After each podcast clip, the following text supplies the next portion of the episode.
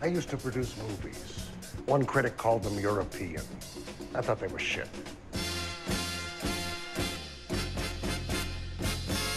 Bullshit! We do not make B pictures here at Capitol. So it's kind of a psychic political thriller comedy with a heart. but it doesn't make any sense. Okay? It's fucking stupid. Okay? There actually has to be something that happens that's actually funny. Now, what is the one thing, if you put it in a movie, it'll be successful? Tits. That is fun. I can take you through it, step by step, explaining why your story stinks. But I won't insult your intelligence. Ain't no goddamn tape. Ain't no goddamn motion picture. Why are you still in character? I am a star. I'm a star, I'm a star, I'm a star. Fucked up is that that fucking like kings and queens and shit would call themselves we. That's stupid as shit. Yeah, they they speak for the kingdom, Matt. What? How come? Uh, inbreeding mostly. And they love fucking their cousins. Then again, everyone did until like seventy years ago. Yeah, so I read a thing that, and I don't I don't know how like I don't know I don't know what to make of this, but there was I read a thing where someone was arguing that the uh, the incest taboo, at least as it pertained to cousins, was an invention of the Catholic Church, um, because basically, you know, for for most of most of history, people would like specifically like marry within their like their clan, you know, Yeah. to Yeah. to like preserve inheritances. Um, Yeah. Yeah. You know, maintain like lines of like you know inheritances. You know, um, if I've got property, it's going to my you know to someone within my clan. Like, Yeah. and you know, it was kind of like a safety valve. Like, if we can't find anyone else, like you're gonna marry a cousin. Like, if I don't have any male heirs, you're gonna marry a cousin, so that at least stays. You know, my like my farm stays within the family. Uh, Yeah. And but, but what would happen was if for some reason there wasn't a male heir for a property to go to, like if they just couldn't find anyone, it would just go to the church because the church they were the guys. Yeah. And so the church wanted to like, you know, up the chances of inheriting that that sweet sweet farmland. Um, be- and so they were like, no, no, no, you okay? Actually, you're not allowed to marry your cousin. You can't do Yeah. yeah. um, because that's cheating. You Yeah. know, bad things will happen. Um, But it, but it falls apart because, like, like you were just saying, like a hundred years ago, people were still marrying the shit out of their cousins. but not i mean not to the ex like i got the sense again i i got the sense from this article that it was like it was like you know you were almost like flipping a coin in terms of like whether or not you were going to marry a cousin or not like it was Yeah. almost like almost like the primary option Yeah, yeah, yeah, yeah. That like chances. i don't yeah. know how true that is this was again i don't even remember where i read this article it just it's one of those things that just stuck in my brain because Yeah. it was it was one of those things that was kind of like the person was like almost arguing like it's fine to fuck your cousin Yeah, but exactly. like without quite doing that. Yeah, yeah, yeah. I, I, I have something like that, but and, and specifically about cousin love, but about like the legality of it. That like Right. when I was like 20, I like looked it up. Um, what's it called? Because I remember thinking like, because you know that old like stereotype of like people in the South like fu- like marry their cousins or whatever. Mhm. I was just like, I just remember being like, like a real thing. And I looked it up and I found this website that was like an advocacy group for marrying your cousin. And I was Yeah. like, all right, gonna go on this, gonna go on this website. And so I did. And like, yeah, they had like this like map of like, actually, in most states, it's not illegal. You know what I mean? Uh-huh. Right? Like, like, and I and I just remember like looking at this map and just being like, all the places where they specifically made it illegal to marry your cousin, all the places that have the that have the um was it just basically all over the South, except for like of course like Mississippi was just like whatever, go for it. But like all the rest of the South was all like you cannot marry your cousin. But like for instance in Maryland, you can totally marry your cousin. So, so there's there's an episode of the the TV show Community, in like I think maybe the last or or the second to last season, when it was like it was like always a low rated show, and they just like kept cutting the budget of it further and farther, and like the ratings like kept slipping farther and farther down. I think they moved it to like online only distribution at one Yeah, point. Maybe they like that. fired and rehired the showrunner a, a couple of times. I think like Dan it was. Right? Yeah, yeah. Who I think is problematic now, but um, I think who knows? yeah. But any anyway, they uh, there is I think like again like a last season episode when they're really just like ah fuck it, this is a sinking ship. Like they literally had an episode where there was a like a major subplot about just like a guy who was like trying to marry his cousin and kept just being like, "It's fine, it's fine." Here's the statistic. Here's like the scientific data and statistics about why it is fine. Um, and, like literally at, at like the last thing i think like over the credits maybe they had like a section segment playing where like the guy who wrote the episode came out and was like hi i'm the writer of this episode they let me write this this episode advocating for cousin love because it's just my thing it's just a cause that i'm passionate about i want to advocate for cousin love but dan harmon said that if i wanted to write this episode i had to come on at the end and tell everyone that i specifically wrote it and no one else because this is my weird thing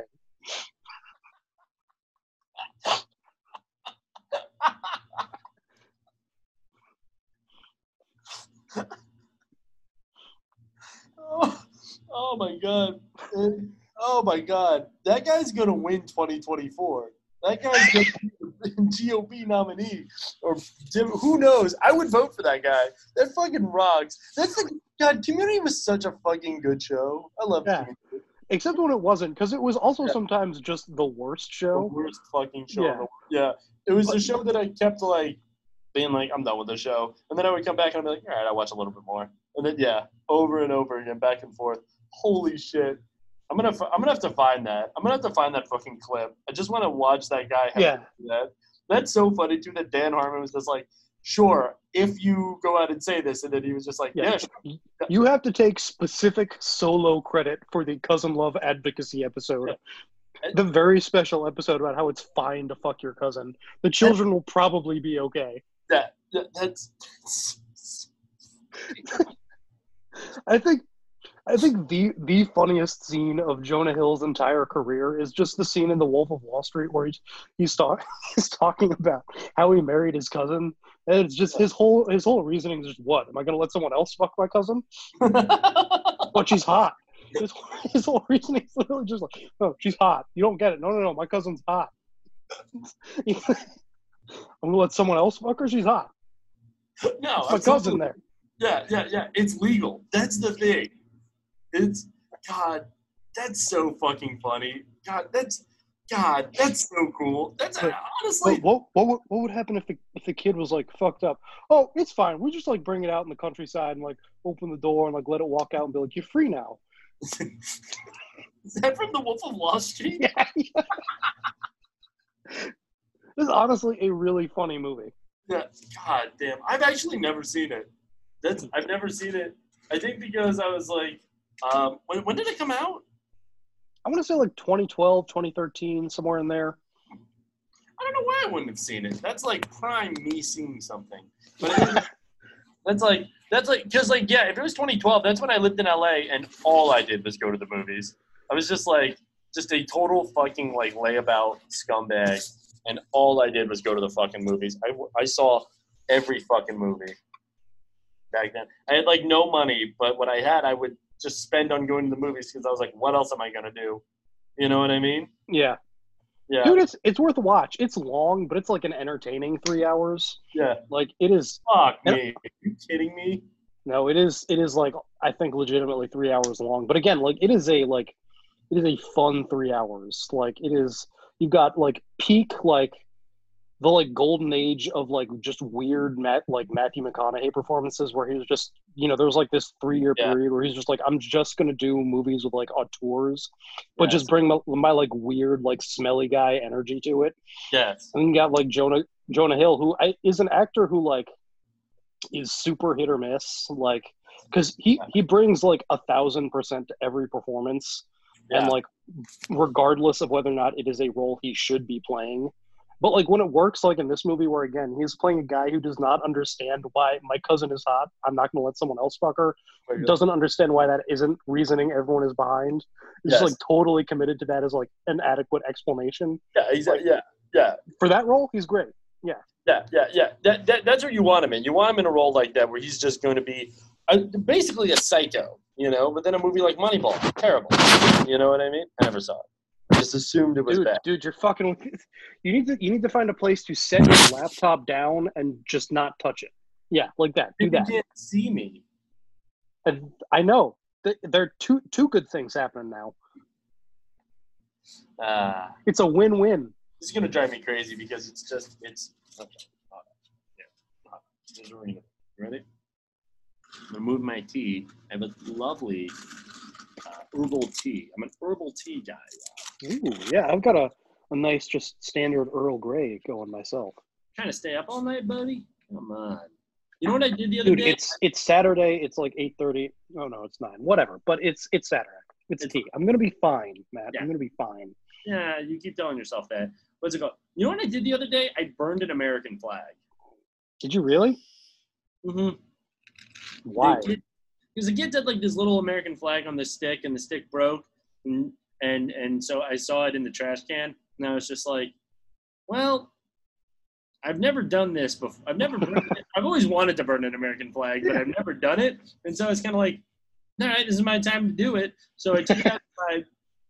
Right, so I took it outside. I think Jackie was running, and I just took it outside and just like got a lighter and just set that shit on fire. And let me tell you something. Uh, it, it, it, it, it was I don't know what the fuck it was made out of. It was like one of those like little ones, you know, that they'll like hand out at like a parade or Yeah. something. You know, like one of the real little ones. And it yeah, just you were just you were just inhaling plastic fumes. Yes, exactly. Yeah. Well, that's Yeah. the thing. It just caught fire so quickly and just like got out of control. And I threw it in my um like like our smoking tin where I put like my cigar butts, Mhm. and it just like fucking immediately caught fire. Like the entire thing Yeah. caught fire just immediately. And I, it just and it's just this like this like smoke that like really did not make me feel very good. And I just immediately just poured my drink on it. it just was just like, well, okay. I got I did that. Yeah. Real real real crazy shit. And I, I think that's what you're supposed to do anyway. So no one can get mad at me. And even if you do, who cares? What's it called? Who cares? It was cool. It was cool. I can now say I burned an American flag. People love that flag. They do. They're really into it. They're really into the flag. To the flag itself, like that's the thing. Just being like real big, real big, like the fabric, the flag. It's because I remember like our friend, what's it called? Our friend Mike, who was in the army, came over and he saw the kids just like playing with this flag. What's it called? Like it was like a few months ago, like before me and him went out to dinner, and like the kids just playing with it, just throwing it and shit like that, and he was just kind of like, man, okay, you know what I mean? And I just kind of like, what is a flag? Who cares? He was just like, just like, yeah, well, okay. He let it go, but I was just like very confused, and I was like, oh yeah, wait, you care about the flag? Just weird. You just meet people that care about the flag. You just, I don't know what to do with them. You know what I mean? I love Mike. Yeah. I don't know. I don't know how to react to that. You know what I mean? I'm just like, it's a piece of cloth. You know what I mean? Yeah. Who cares? What's it called? He cared. Mike cared. I about Mike. So you know what? I burned the flag like you're supposed to because I'm a good American. Yeah. Did it out of patriotism. I did do it out of yeah, and no one can prove that I did it. That I did it because I I gave like, it a Viking funeral. I gave it a Viking. Really, really, the flag fucked me because let me tell you something. They, that goddamn thing that smelled so bad burning that motherfucker. Mm. Well, Have you burned a flag? no, I can't say that I have. I, ha- I haven't. I haven't cared to. You know, I haven't had the opportunity, and you know, I'm also not someone who's big into the like veneration thing, but I also don't care enough to like get into desecration. I'm just, you know, I, I got other things going on. You know, I'm, a- I'm a busy guy. I'm a busy Some guy. patriot you are. Let me tell you. Let me tell you. I, I was trying to think of something that I did today that would indicate that I was a busy guy. But Immediately, immediately blank. Immediately. yeah, no, I, I ate a large amount of meatloaf. But How was the meatloaf? It's pretty good. It's pretty good. Meatloaf is good. I hadn't had it in a long time. Made it myself. It was all right. You make the Meatloaf, sauce yourself too? I mean, it's not it's not hard. It's like ketchup and brown sugar. I know. Yeah, yeah. No, Yeah. that's the thing. Yeah, when you find out that meatloaf is actually just ridiculously easy and stupid to make. Yeah, Yeah. that's that's why people make it. Yeah, Yeah. Exa- no, it rocks. No, yeah, I did. I've, I've made meatloaf what's it called? before. Like half of my fucking family just decided they don't eat meat anymore. So it's just like Mm. okay, yeah, I know, right? Yeah, no, I, I, Audrey today, my kid today was talking about how how they want to like uh, be a farmer when they grow up and like have us all live on the farm. And I was just like, that rocks. I would love to live on your on your farm. Ryan would talk about what type of farm it would be, and I was just like, are you're gonna have like uh, and he was like, oh, I'm gonna like I'm gonna have a I'm gonna have a I'm gonna have a lamb. And I was just like, oh, for like wool. And Audrey was like, no. And I was like, oh, like for like like to kill. to punch you, and he was just just started crying immediately. Like, God, You know, Matt, I don't I don't know that he's cut out to be a farmer. yeah, exactly. Yeah, that's the thing. Yeah, yeah. He's just like he's just like no, just like food. I was like, oh well, animals can be food. You just you have to kill them first. Just God, I'm like really.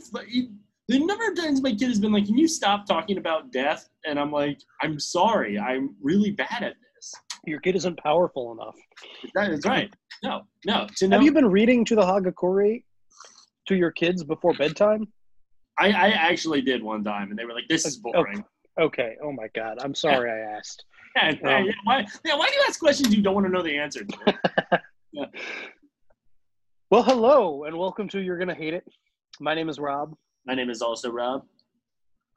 His name is Matt. You My know name- that. Aaron, name- you know that. My name is Uh, Rob. Did you Aaron know that Alex, my you know is today? Uh, yeah, it's it's yeah, it's that awe thing kids do when someone gets in trouble. You're just you're you're like you're just naming yourself after like stage directions from sitcoms. But Well, I'm a screenwriter now, so I'm practicing. is is your screenplay like is it a is it is it like a uh um uh God oh what's uh TGIF sitcom? That's that's what I was going for. Was a TGIF sitcom? like one of those like like Oh, uh, Full- yeah. like Full House, you know, like that whole like lineup of like mid like early '90s like ABC like super family friendly sitcoms where you'd have kids going awe a lot. No, my my sitcom is more action, or my sitcom, my movie, uh, uh, working title, which is Kings, is more. Yeah, you told me that. I was really upset. Rob immediately found another movie made like in the last five years, also called Kings. Yeah, Very, very upsetting. yeah, Uh, So because I don't want to come up with another title. but it's so good. It's so good. It's it's honestly a great title um, because you know there are kings. Um, people like to say it- it's always off that thing. You know, some people say like thousand years ago we would have been kings. You know what I mean? I thought it was just because everyone spoke in the third person plural. Well, yeah. the well, first person plural. Jesus. you don't even know what you're talking about. You're just off that Earl Grey, buddy. Yeah. well, this is a film podcast where every week uh, we assign the other one a movie that we think they're going to hate. But y- you know, if you've been listening, you know the bit is like we abandoned it by like week three. Um, Exactly. Yeah. Yeah. Well, I didn't. I I assigned you many movies you've hated. Yeah, that's true. Yeah. And for I have, there have been times where I have tried legitimately to get you, but Mhm. again, my tastes are just too good. Yeah. That's it. Well, yeah, and also um, I'm just as I say, too powerful. What's about? I do. I, I will say there are some movies that have got got in my back pocket that I think you will legitimately hate that I'm going to give you at some point. But Okay. Well, well, well, well. Just for that, I'm okay. We'll see. yeah, what are you what are you going to do? You're going to threaten me with the love guru again? I'm untouchable at this point. I'm like I'm like what's his name from the Princess Bride? I've just been drinking Yeah. small amounts of poison, and That's you, just- right. you can't get me anymore. the one I'm going to assign you today, though, that I think I'm going to assign you today, I think will I think will break you. Okay, we'll see. Because again, we're going to do some, we're going to do something different. For Oh, are we? we talked about this. Did you already forget? No, I thought we were doing that in August. Yeah, the, we'll talk. Are we doing that now? Are we doing that today? Is that today? Yeah, this this is where that starts because Okay. the next one. Okay, so it's currently so just just a, a peek behind the curtain. It's currently July 25th. So we're assigning ourselves movies for when we record. so fucking stupid. Yeah, yeah. So yeah, yeah, it's gonna be a week from now, and then they usually like we. It takes a week for them to come out too. okay. Yep. Yeah. That's okay. Uh, All fair points. Yeah. Not anything wrong with that. So yeah, basically we're on a yeah two week delay. But Oh. anyway, anyway, not the point. We'll get to that in a second. But our first movie, I I, I don't know. We'll get to we'll, we'll we'll find out in a second. But I don't think I hit with this one, and I wasn't even trying at all. But that movie is Ernst Lubitsch's "To Be or Not to Be" from 1942. Roll that trailer. I said it first, said it so first. it I counts. it first. No, you did not. You think you did. absolutely- be- first. but there's a delay. So when it comes out in the recording, people will know. People will know that I said it first. Okay. Okay. And you know what? It doesn't even count because we've been talking over it. So roll that trailer.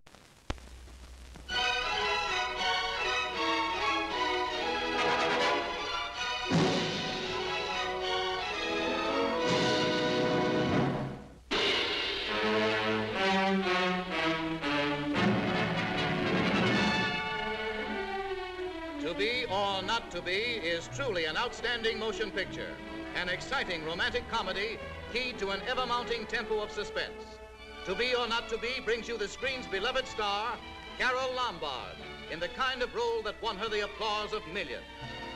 And that mirth maker of the movies, that Casanova of the radio, your favorite comedian, Jack Benny, in something entirely new, something surprisingly different, and it's hilarious all the way. To Be or Not to Be is a swift-moving comedy melodrama, enriched by the magic that sparkles in every Ernst Lubitsch production. It's the picture everyone will want to see.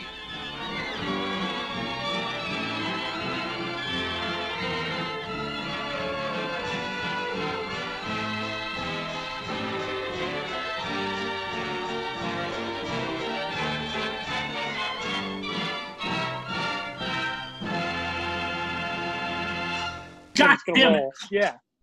Fuck! Yeah. You, you shouldn't have argued. You shouldn't have argued. I shouldn't have argued. I know, but I love to argue.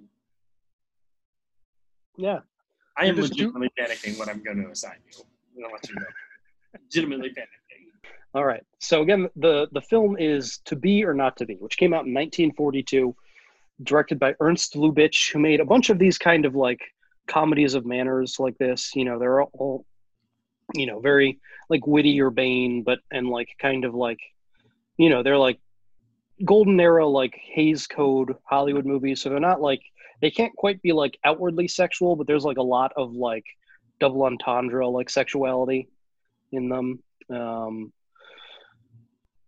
so it's 1942. This is one of the the first movies that is made about Nazism in Hollywood. Um, there had been like The Great Dictator by Charlie Chaplin And um, that came out. Yeah, came out in 1940, but that was a total outlier because Charlie Chaplin was like such an institution that he could kind of do whatever Yeah. he wanted. Um, Yeah. and I think and was did, he, did he self-produce a lot of his own stuff? I believe he did. Yeah, because again, he Well, he was, was a founding member of United Artists, wasn't he?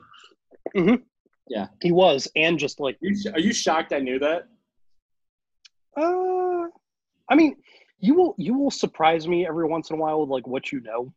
Um, like I was, I don't really like admitting this, but I I was listening to some of our, our earlier earlier episodes today because I was lonely. I had nothing going on, and it's We are friends. You can call me. yeah no I don't want to do that. Fuck you. Um, but you know I kind of get like a, you know, almost like a, like a uh, um Little dopamine hit. Yeah, yeah, yeah, yeah. Yeah. I was gonna uh, like a like an acid flashback to hanging out, like Yeah. like a like a secondary high. You Yes. know, like remember remember in the past when I've hung out with my friends, like that was fun. Yeah, Exactly. I'm gonna I'm gonna try and I'm gonna try and like scrape the little like resin out of the bowl and smoke that. Yes. Um, Versus me, when I when I listen to old episodes, I think like, man, I could have really nailed it into the wall a little better there. This- Oh yeah, I mean psycho. I do that too.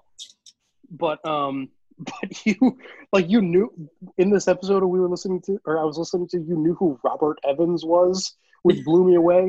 But it was just because you'd watched his like weird Comedy Central show, yeah. which is perfect. Like you knew an unexpected thing, but it was for the dumbest reason possible. exactly. Yes. Which which another thing is like the crux of this podcast is that I actually am a learned man, but for the dumbest reasons. yeah. Yes. Well, I'll agree to the second point. But the first one You'll also agree to. You'll also. Yeah. you said yes. I win. Okay. So talk about Ernst Lubitsch. So so again, I, it's it's worth noting that this is it is a it is a it is a comedy about Nazis, which is a it is is I think it, it it is something that I believe works, but people struggled with at the time. Um, this was not a Oh my! At the time, especially. Holy shit. yeah, this was not a particularly. It got mixed reviews at the time, but did not do well at the box office. Um, yeah, it, it is. It has since been reconsidered as a as a classic of the genre. or I, I of the genre. That's not the right phrase. It's not like there's a huge wellspring of like Nazi comedies. There are actually a few. Again, like The Great Dictator, which is like very much in the same vein as this, and then it's you know about Nazism and fascism, and you know very explicitly about you know about you know it's it's anti you know it's about the horrors of it, but also goes out of its way to make fascists seem ridiculous. You know, Yes. it finds the you know the the comedy in you know fascism which people i don't think were totally into again right after the us entered world war ii um but this is also it which was it was shocking for people to get that again partially just because this was the first like one of one of the first cinematic depictions period of nazism. Like even the great dictator doesn't isn't about nazis. It's about like you know adenoid hynkel who's like you know very clearly hitler but not hitler at the same time. Like this is a movie about to be or not to be is specifically about nazis and adolf hitler and the occupation of poland. Like it's set in the like real world you know dealing with like real world events and like the polish resistance you know? It's you know they're, they're talking about concentration camps in this movie um, which again that on its own was shocking to people in 1942 because Yeah. for for since the nazis came to power you know uh, almost a decade ago at this point there had sort of been a self-imposed gag rule in hollywood where they just didn't talk about it you know? Um, because it would mean losing business in germany. Germany was a major film market. Like international distribution has always been super important to hollywood. Mm-hmm. Like a, in the 30s britain like the late 30s the uk banned horror films entirely.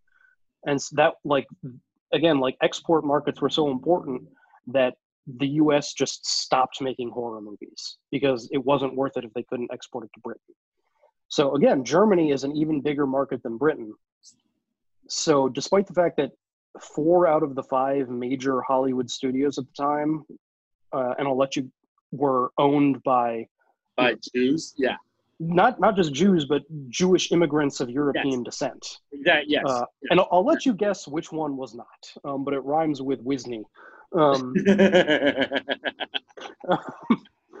but um, all of them, uh, all of them basically said we're just we're, we're not going to talk about Nazism, with the exception of Warner Brothers. The Warner the Warner Brothers were just like, nah, fuck it, fuck those guys. Yeah. Um, Yeah. Which you know, props to them.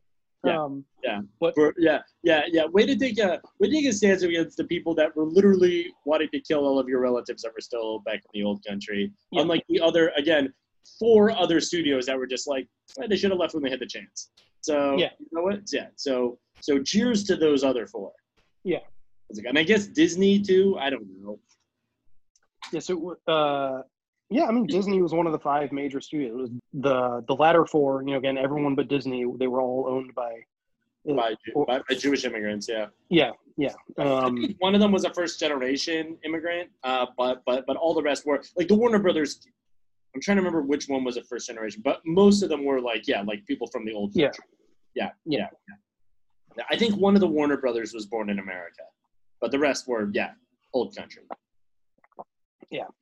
Yeah. So anyway, this is again a movie set primarily in occupied Poland, um, a comedy set in occupied Poland that focuses on an acting troupe.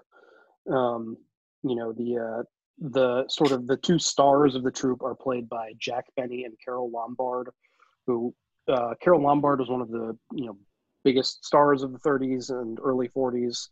Was I think at this point married to Clark Gable, but this is actually her final film role because she died in a plane crash going to do some like USO stuff almost immediately after this came out. Is that true? Yeah, yeah. Um, but uh, both of the, yeah, again, just both of them huge like comic stars, big in like screwball comedies, um, and um, are playing like extremely like self-important, self-involved actors who are sort of just almost accidentally, you know, sort of thrust into like taking part in the Polish resistance. Um, and again, it is a movie that is dealing with very heavy subject matter. Again, this is you know it's a movie where concentration camps get name checked a few times, and you know they're talking about like the Gestapo and the SS, and is like you know dealing fairly seriously with the realities of occupation, but also has room for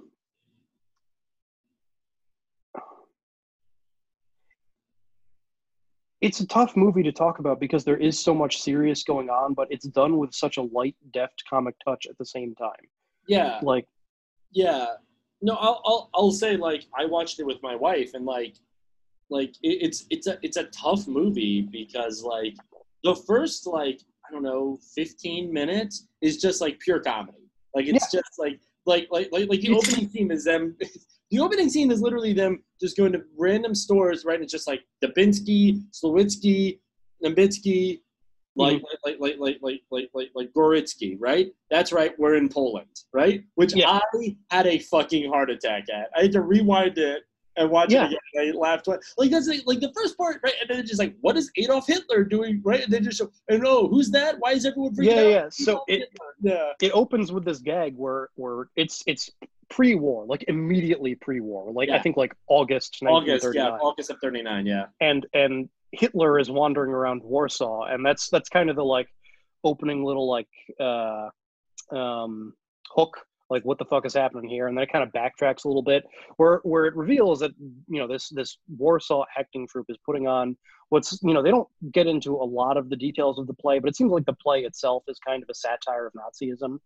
Which is, Yeah. you know, again, what the what the movie is doing. It's trying to find the ridiculous and the satirical in Nazism. Um, but the you know one of the actors in the play one of the sort of secondary supporting characters is actually playing hitler you know they're all the the director is arguing i don't or one of the other stars is arguing that he doesn't make a believable hitler and so he says you know i'll, I'll show you that i make a believable hitler i'm going to go out and wander around warsaw dressed as hitler and you know so just that's kind of how how the movie opens with you know just with a hitler impersonation um and it, that's just that's kind of where it goes from there. You know, again, it is it is a movie that makes buffoons out of Nazis, which you know um,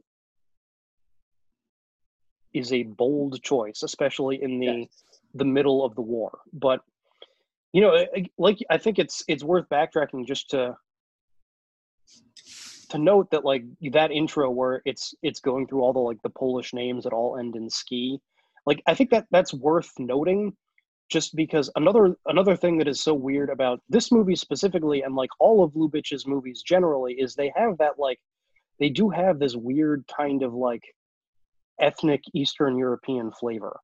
Like Ernst Lubitsch was like a a, a Jewish immigrant of European descent himself, and like unlike every other, you know, th- again that was like an extremely um pretty that was a pretty regular thing to be in classic hollywood like those Yeah. guys were all over the place but for the most part they kind of like sanded off any like rough ethnic edges you know like billy wilder who is a director i love is also a like german jewish immigrant to the us but like his movies are extremely american.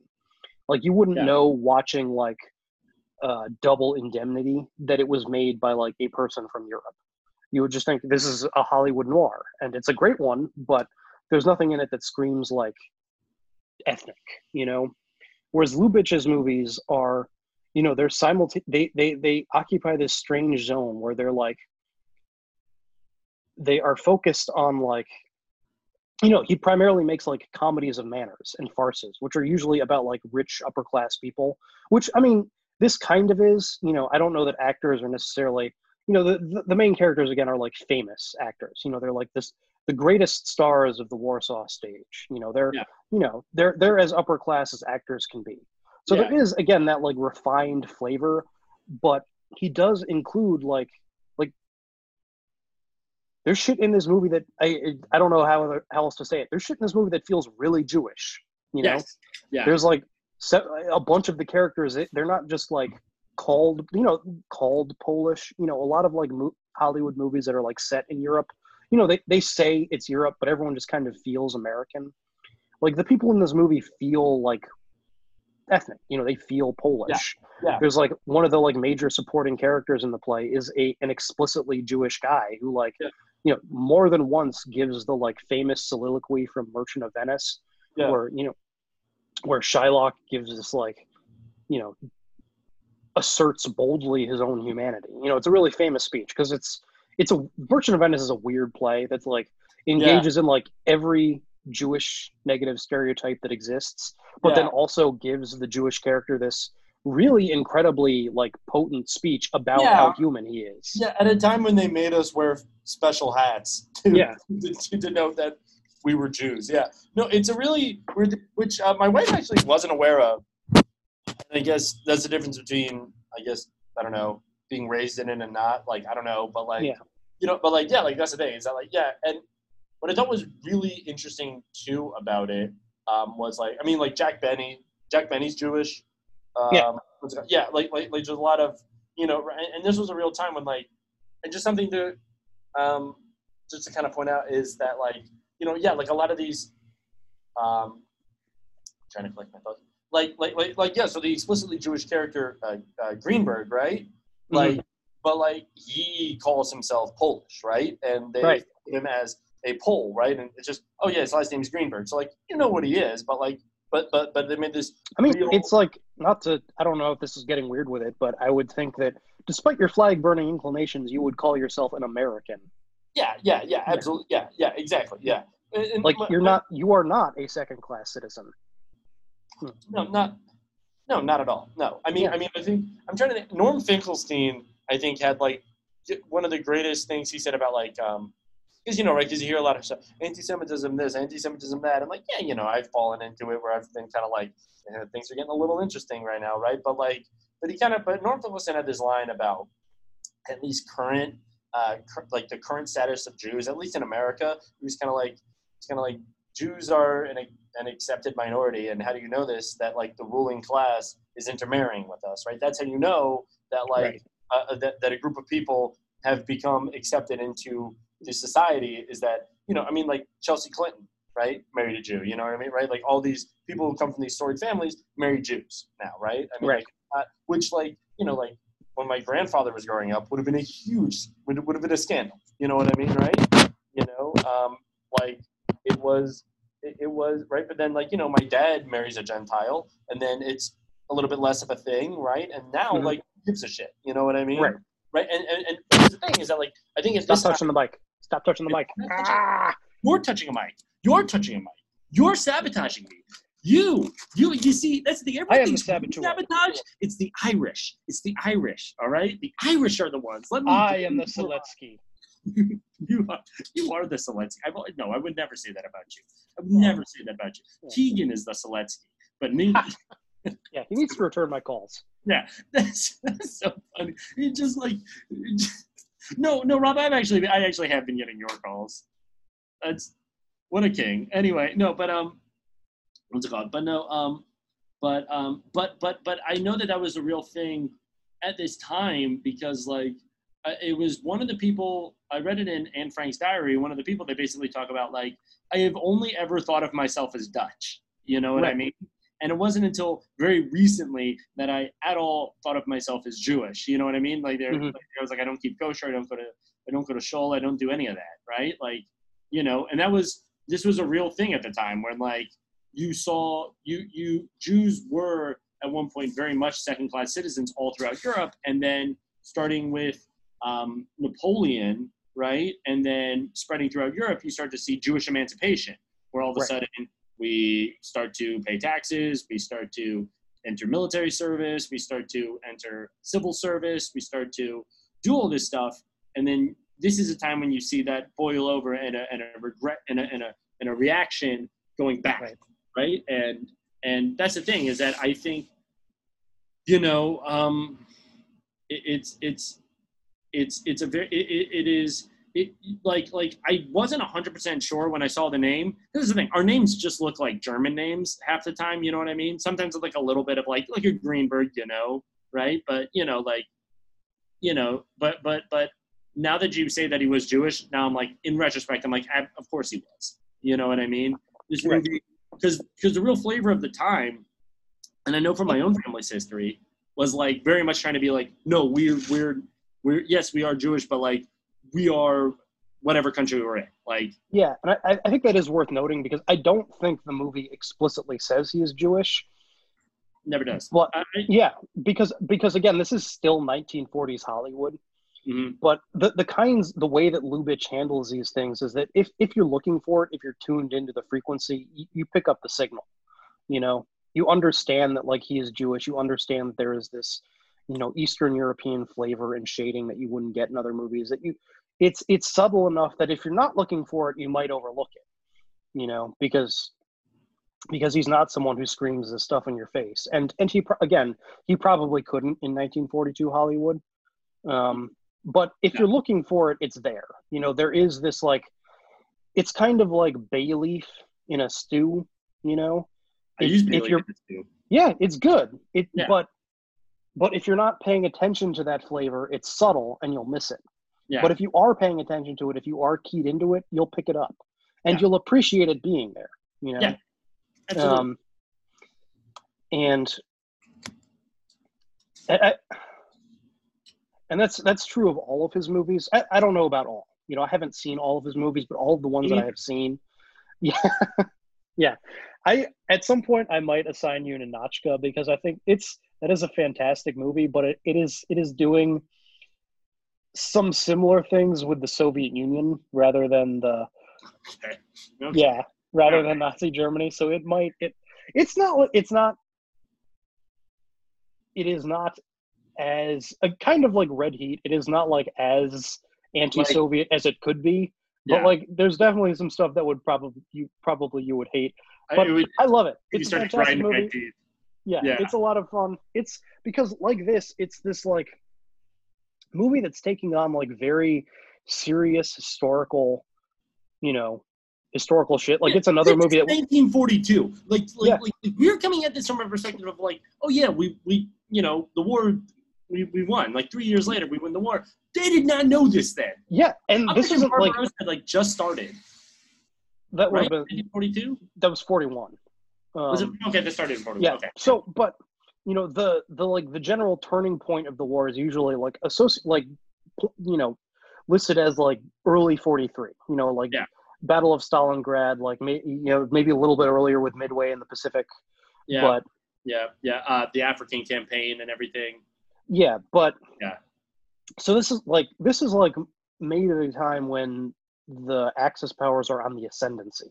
Yes. You know, it's like it's it's it's very possible that like the Allies do not win the war. You know, Yes. what yes. what like an Axis victory actually looks like is hard to speculate. Like it probably doesn't look like the Man in the High Castle where they literally conquer the world. You know, Yeah. that's kind of hard to imagine. But Yeah. that's not really the point. The point is like this is a, a war that could very easily be lost. And like so to like make a movie that is literally just a, a middle finger to Nazis is still like a fairly bold thing to do.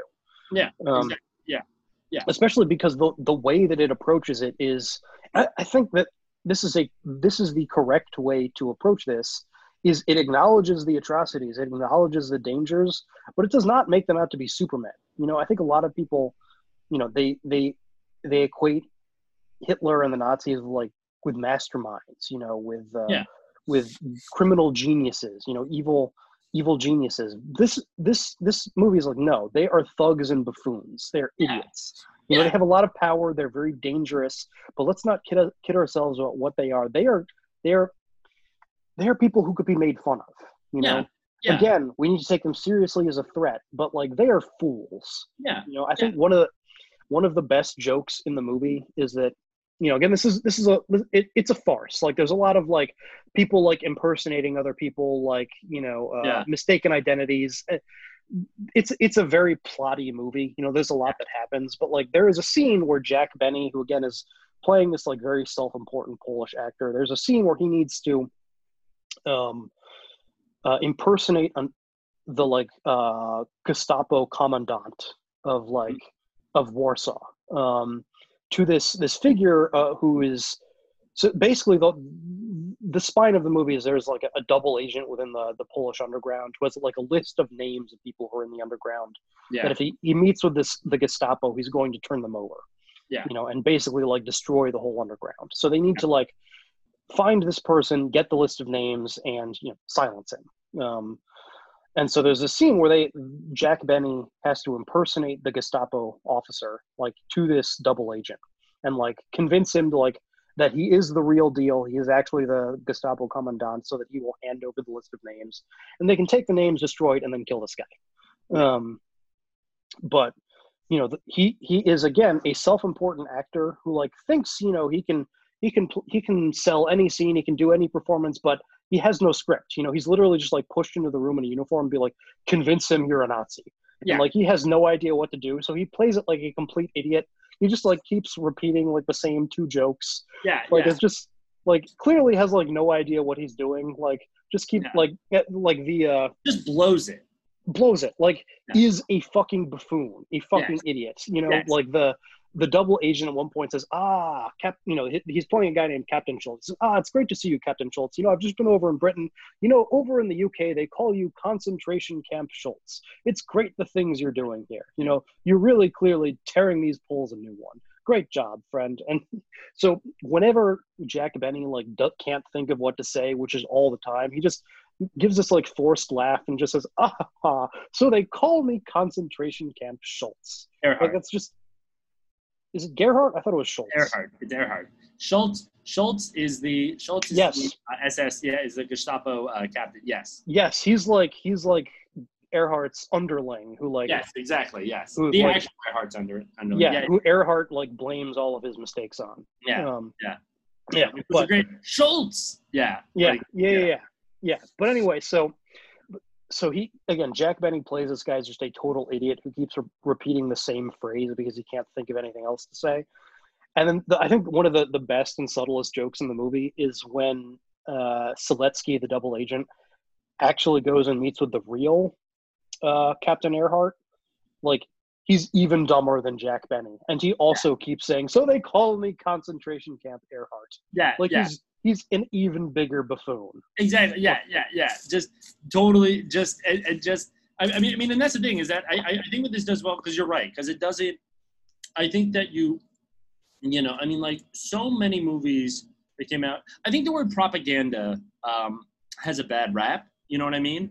Propaganda. No. Like. Like. this, this is anti-Nazi propaganda. Absolutely. Oh no. No. But- Absolutely. It is. I think that's propaganda we can all get behind. Exactly. Yeah, yeah, yeah, yeah. No one's going to be too upset about it. But what I think that this does that is really, really good, and what I, and what I really loved this movie, right? You want to know how I felt about this movie? I loved it. I absolutely loved it. Was because you know these guys that basically find themselves in the Polish underground, right? As like a lot of people just like a lot of people like joined the various undergrounds because they had a feeling about stuff, but there's also a lot of people that just kind of like were like, oh shit, they want to kill me now. Well, I guess I'm just in the underground now. Yeah. You know what I mean? Like, Which like, is how these people end up there. exactly, exactly, right? Like, Again, Yeah. like they're they're like they're an acting troupe. They're all Yes. narcissists. Like the movie is not like sentimental about them. exactly. Like the heroes are also like caricatures who are made Yeah. fun of. Yeah, Like the- yeah, the, title of the movie comes from like they're doing Hamlet and Jack Benny is Hamlet, and his wife is cucking him, and every time like he starts to give his like Hamlet soliloquy that starts with "to be or not to be," this dude in the in the audience gets up like the minute he starts his soliloquy to like leave the audience and go fuck his wife. yeah. Although, of course, like- not actually fuck his wife because it's the Okay, 40s. yeah, but, it's like, it's the 40s, so Yeah. like it's all, but it's like very clear that that's what's happening. Like Yeah. there's like a lot of like, like there there is something about censorship which is bad. Like censorship is bad, but like Yeah. forcing people to like get creative, like that ha- like it. There's a lot of great like double entendre dyna- Yeah. like dialogue in this movie. Like the the guy who's cuck- cucking Jack Benny is a is an Air Force officer who flies a bomber, and you know he and Jack Benny's wife have this long conversation about how how incredible it is that he can drop three tons of dynamite in just two minutes.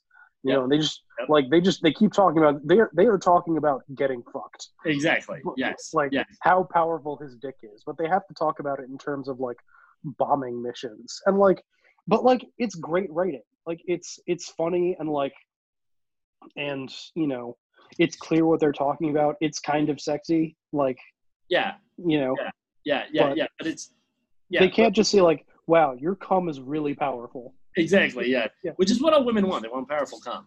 Yeah, Um, exactly. That's that's the. But, but anyway, the title the title comes from the from Jack Benny getting repeatedly cucked. But the thing that actually upsets him is that someone is walking out on his soliloquy. yeah, exactly. Like yeah. he just he can't stand that. Yeah, no, when he finds out, when he basically finds out that it's happening, and that ends up being the thing that like makes him totally blow the operation of trying to like get the names from this guy, Yeah. right? Like, like, like, like he. There's a scene where like he then goes and impersonates the the the double agent that they kill, goes into Gestapo headquarters at this hotel in Warsaw, goes to his wife, and then like kind of confronts his wife about it, and then is genuinely relieved when he finds out that that's why he was walking out. That this guy wasn't walking out because he was bad. He was walking out because he was going to go fuck his wife instead. Right. So Yeah. it was. So it's like, oh, okay, oh, right. He said, I think he says, like, like, like, like, like, wait, are you, are you serious? Like, like, like, like, he really was just walking out just Like, to go see you. Yeah, And he's like, he's got like the actor yips yes, because he like he, he he can't act because he's so consumed with like, oh, this guy is walking out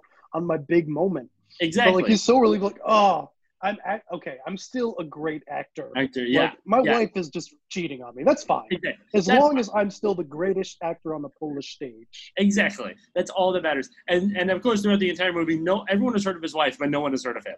What's it called? Yeah, and that that that offends him about the Nazis even more than like almost as much as anything Yes. else. exactly. That they don't realize he's the greatest actor of the Polish stage. Exactly. Like we've all heard of Maria Tura, but I don't know who this Joseph Tura is. Exactly, exactly. Which is Like- and like and like on all of like the playbills, his name is bigger and everything. Yeah, and everything. Yeah, but like, but like, what I think this movie does really well is, is not only does it kind of point, uh, paint like the, you know, right, like the Nazis is kind of like buffoonish and everything like that, but it paints like the underground is also like equally like they're just they they're just also like equally like I mean they're human beings, right? they're totally making it up as they go along. exactly, Like they're yeah, they're on the right side of history, but like they're not. They're also not superheroes. exactly, yeah. They're they're also buffoons who just happen to be buffoons who are you Yeah. know on the right side. Yeah, yeah. I mean, Yeah. yeah. no, they're they're like actors. I mean, like there's that movie coming out about um, what's it called? Starring Jesse Eisenberg about um, that fucking. There was some guy.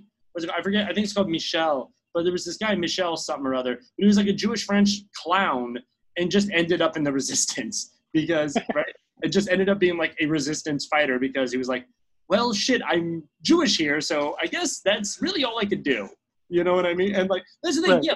Like like these resistance movements, and that's part of the reason why like I, I really do like like and like the partisans and everything like yeah like plenty of them were just like stay behind like soldiers, but like like, like you know like the like the flyboy right Right. what they send in, but like a lot of them were just like normal fucking people who like normal fucking people are are sometimes just stupid as shit.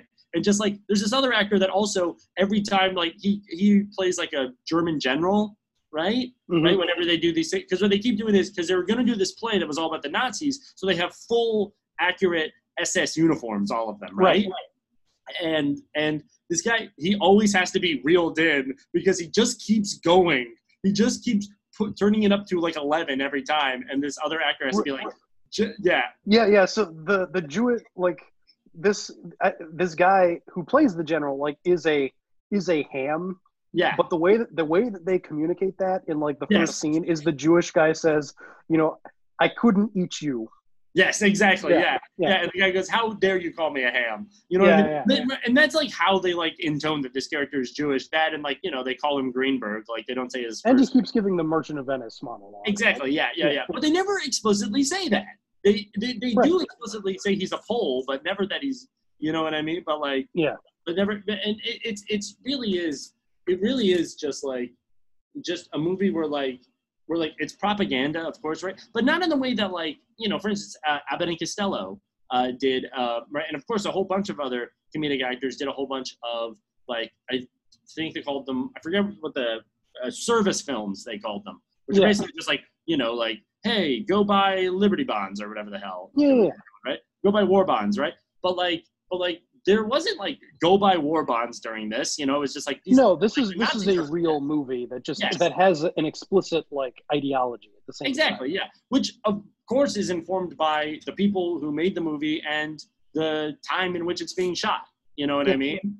Right? I mean, you know, like I mean, like, I was talking to Jackie about this. Like, you know, I mean, like the the this was a time when like by this time you also had and, and, i think you were saying that the director is also one of these you had because the other really big film market like you said was germany and germany had a huge film scene like Yeah. berlin was one of like was like almost like a second hollywood kind of um and Oh yeah, a lot of the best directors of like the golden age of Hollywood were emigres from Germany. Mhm, You know, mhm. in large part Jewish, not not all Jewish, but a lot of Jewish emigres Yeah. who've been you know major directors in in Germany, like including.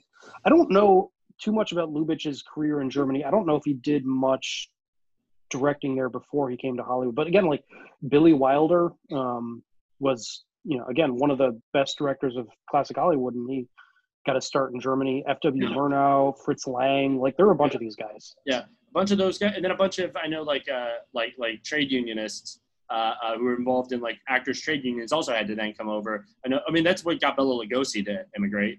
What's it called? Uh, who we'll talk about it in a minute. But yeah, but like yeah, Bela, yeah, that was Bela Lugosi. Just was like in like was like active in a union, and then just was like, oh, I gotta go. You know what I mean? Yeah. Although I don't I don't know if it was around. I don't know if he left. Around, no, he did leave around World War II, didn't he? Uh, earlier, Earlier. Okay, yeah. yeah, I'm trying to remember. Yeah, because he was Romanian. So I'm trying to. Yeah. His he his like Hollywood heyday was like the early 30s. Yeah. Okay. Yeah. Yeah. Yeah. Yeah. He le- yeah. I can't remember. I think Was- Dracula was like 30 or 31. Yeah. Yeah. Yeah. But there's a but but a, a real kind of set. It, it's it's funny that you know like I, I was just kind of thinking, and I was talking to Jackie about this, but like you know like so many of these guys you know just wanted to be like like like like if there wasn't a Holocaust, like there would still be so many Jews over in Europe. Yeah. You know what I mean? Like like like like you know like like like like like you leave because it sucks. You know what I Yeah. mean? And like and, and and so what ended up happening was a lot of these guys come here, and then a lot of them end up playing Nazis because they all have Yeah, we've because they all talked have- about this before. yeah, that, yeah, because they all have German accents. Yeah. and they can like speak some, and they can, and they, but they speak a decent amount of English. So yeah, so they end up, they end up getting to be German again, I guess. So I guess. I think some of even, I think some of the, uh some of the Germans in this are actually German Jews.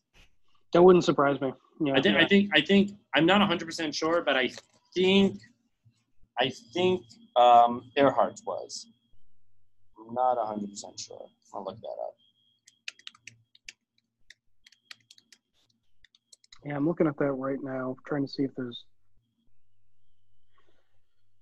Yeah, you got to go into early life for all these guys. Yeah, that's what I'm looking at. It does not mention that in there. Sig Ruman. What's it called? Let's see. Uh, he is German. Yep. Uh, served in the Imperial Army. Uh, let's see. Then immigrated. Go to the bottom.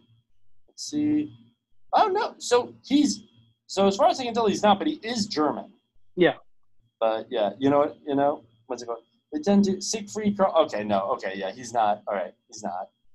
What's it called? Two ends. That's how you want to tell. If you want to tell, what's it called? If you want to tell if uh, someone is Jewish or German, it's how many ends they have at the end of the name. One end Jewish, two ends German. Unless their name is just man with two ends, that's usually, in my experience, Jewish.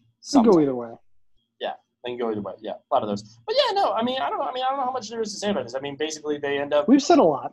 Yeah, yeah, yeah, yeah. I mean, that's the thing. I mean, no, it's a good movie. I mean, they end up, you know, saving the day. You know, um, right? Like getting them all out of there. They all go to Europe, and then, and then he does Hamlet again. He gets to do Hamlet in, uh, in England, which I was like, that's hilarious because he would just have a very thick Polish accent. Yeah. Just having This is, I mean, this is again one of those like.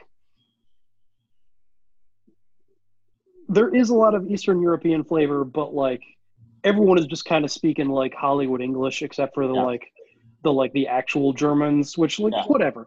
I think that's fine. Like that's fine. that is a level of sus- suspension of disbelief that I can get behind when like if it when it works as well as this does. Question: What did you think about? Did you ever see Valkyrie? No. So Valkyrie starts off with it starts off in German, and then they have this like plane fly over, and he goes like, and then everyone, and then it fades into English. So it does the Hunt for Red October thing, basically. Yeah, basically. Oh yeah, Hunt for Red October does it too. What do you think of that? I think I think that's a fine move. I honestly, I the um my my take again generally is just let people act in their native accents. Yeah, Like Yeah. I think if if the dialogue is good, if the acting is good, people will stop noticing it after two seconds. yeah, yeah, Like I do I don't care that much. yeah, yeah. Yeah. I mean, I mean, I think one of the worst things you can do is try to have Like I think yeah, like the the thing that doesn't work in that movie, like which I think is a great movie. I love that movie. Um but like Sam Neill trying to do a Russian accent, like no, doesn't work. Doesn't No. work.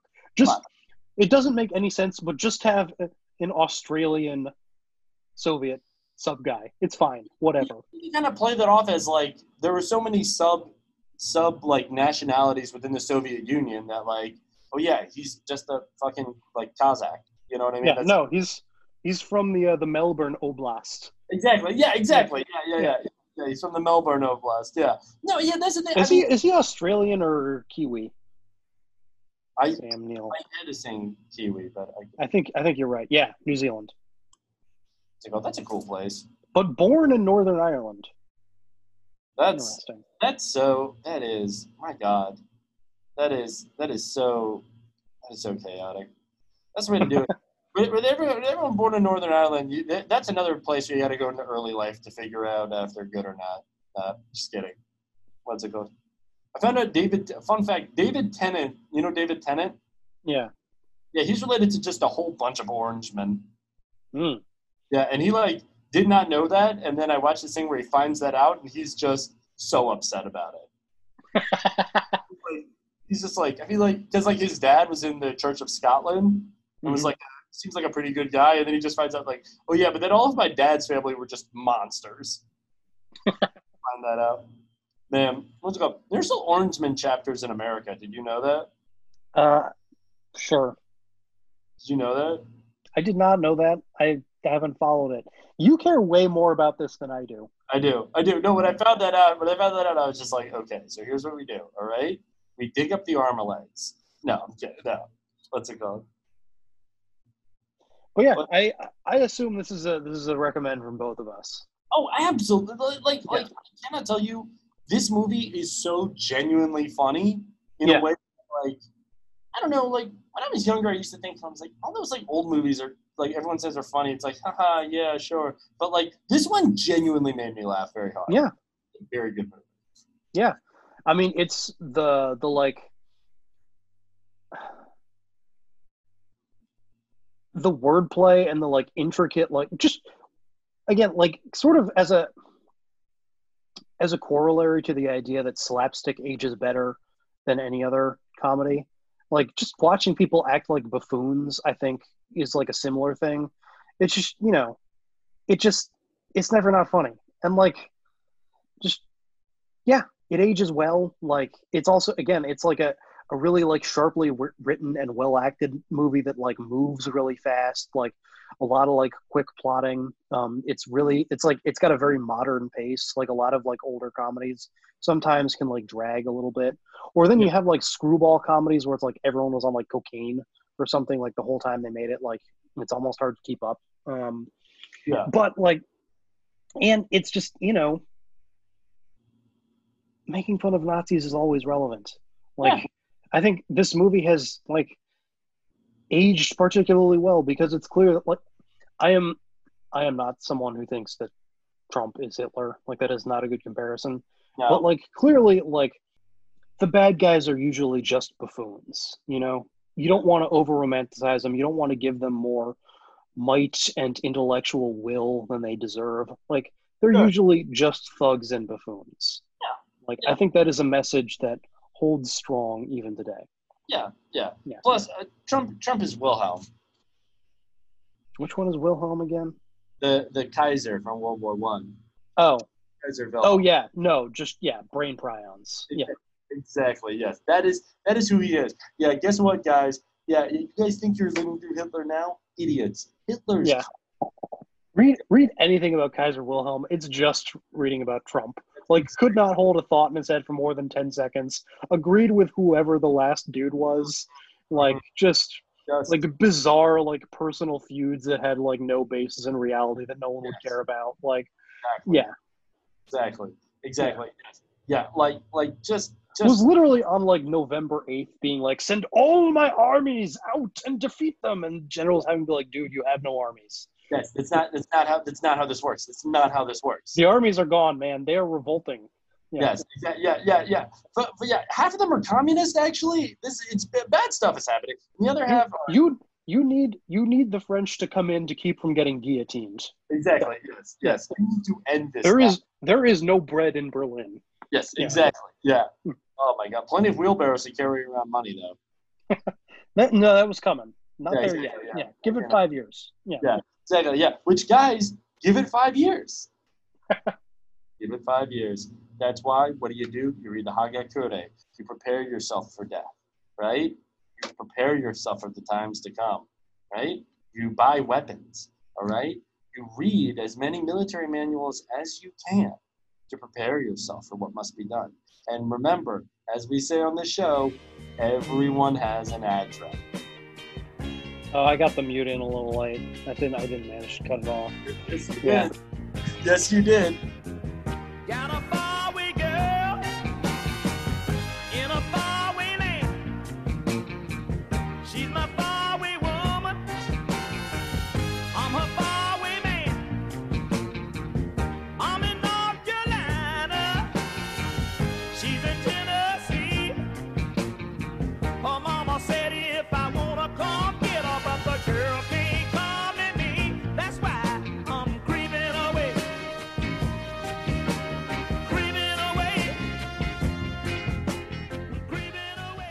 Anyway, that is "To Be or Not to Be" from 1942, directed by Ernst Lubitsch. It's a wonder. It's a wonderful time hanging out with some Nazis. It really, it really is. You want to watch Yeah. a Nazi movie? This is the one. Schindler's List. Too sad. You don't. Hmm. I'm a Jew. I'm going to tell you right now. You don't have to watch. it. sad. It's you're just gonna be sad. You know, just, just, just. You want to, you want to, you want to be sad watching that, right? You know, watch this. Watch Defiance. All right. Even Defiance. there are some sad parts. But Defiance is pretty. Have you Is seen that the Daniel Craig one? Yeah, have you seen it? I think I saw like 45 minutes of it as like a hot couch movie, and I don't. That that probably wasn't the right way to take it in, but I wasn't terribly impressed. Yeah, it's oh no, oh no, it's not. It's it's it's it's good insofar. I mean, honestly, the best Nazi movie you want to see a good Nazi, Inglourious Basterds has to be the best. I mean, I mean, well, not the best, obviously, but like the best of like those ones. It's where, like satisfying. Nazis. Yes, If It's you just if you just want to see a bunch of Nazis get their heads blown off, it's it it fits the bill. I, I really think that movie would have been better if they had somehow cast Larry David as one of the Jews. I've always thought that. Always thought if you recast that with just Larry David and Jason Alexander, what's it called? I, is it is it terrible that there's a part of me that wishes that like when he was younger, Larry David had gotten the chance to play Hitler? Oh my God, no! Are you kidding me? Larry David would have been the best Hitler. Yeah, He would have been an all-time Hitler. Oh my God, Keegan just texted us, I saw that. Yeah, ignoring him. He's on thin ice. yeah, yeah. He Not talk freely. Never listen to this. No, it's fine. I don't think he knows this exists. Yeah, I think we like we we said to him, we're like, would you feel bad if we did our own podcast? And he was just like, no. We are like, okay. Yeah, I don't. I don't think that thought like stored in his brain. No, we're fine. Forgotten about our other podcast. Probably. Yeah, I was thinking about that Hmm. today. I was like, I was like, I was like, I was like, what if we do another one of those? And I feel like you would be like, what? He's too busy thinking about not calling me back. Exactly. That's it. Yeah. That's it. He's too busy thinking about how much he hates you. yeah, exactly. Yeah. Exactly. Exactly. Right. Has he been calling you back, or have you just not been calling him? I've not been calling him. Are you getting? No, he Okay. doesn't come back. Yeah, there you go. As you know, he actually, actually, um, here's much of a piece of shit I have. I called him, and he did call me back. Uh, this is like month. This is like three months ago, and then I forgot to call him. There you go. So I'm the Well, bad. Not yeah. really. Yep. All right, shall we? Yeah, let's move on. All right.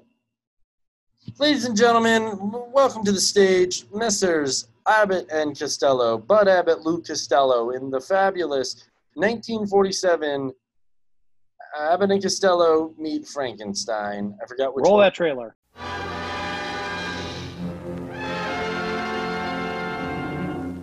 Count Dracula sleeps in this coffin, but rises every night at sunset. Chick is right. This is awful silly stuff.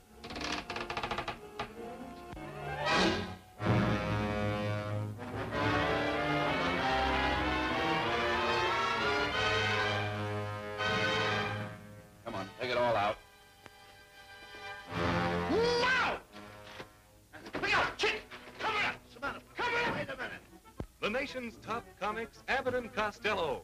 Petrified, but hilariously. Plus the dangerous and terrifying Wolfman, played by Lon Chaney. Plus that fiend out of a nightmare, the vampire Batman, Count Dracula, played by Bela Lugosi. Plus the most dreaded creature of them all, the Frankenstein monster, played by Glenn Strange. Plus a couple of luscious but designing females in the spookiest laugh fest on record.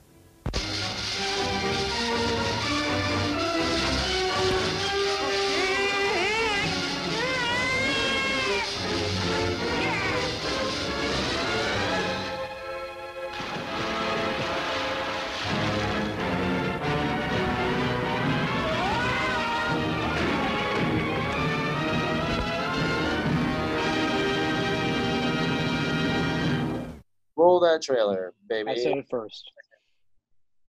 You did, and I said it last. Yeah. We'll see. Well, we'll see where it gets edited in. Yeah, we'll see. Okay. All right. I'm doing the editing this time. Mm, yeah, go for it.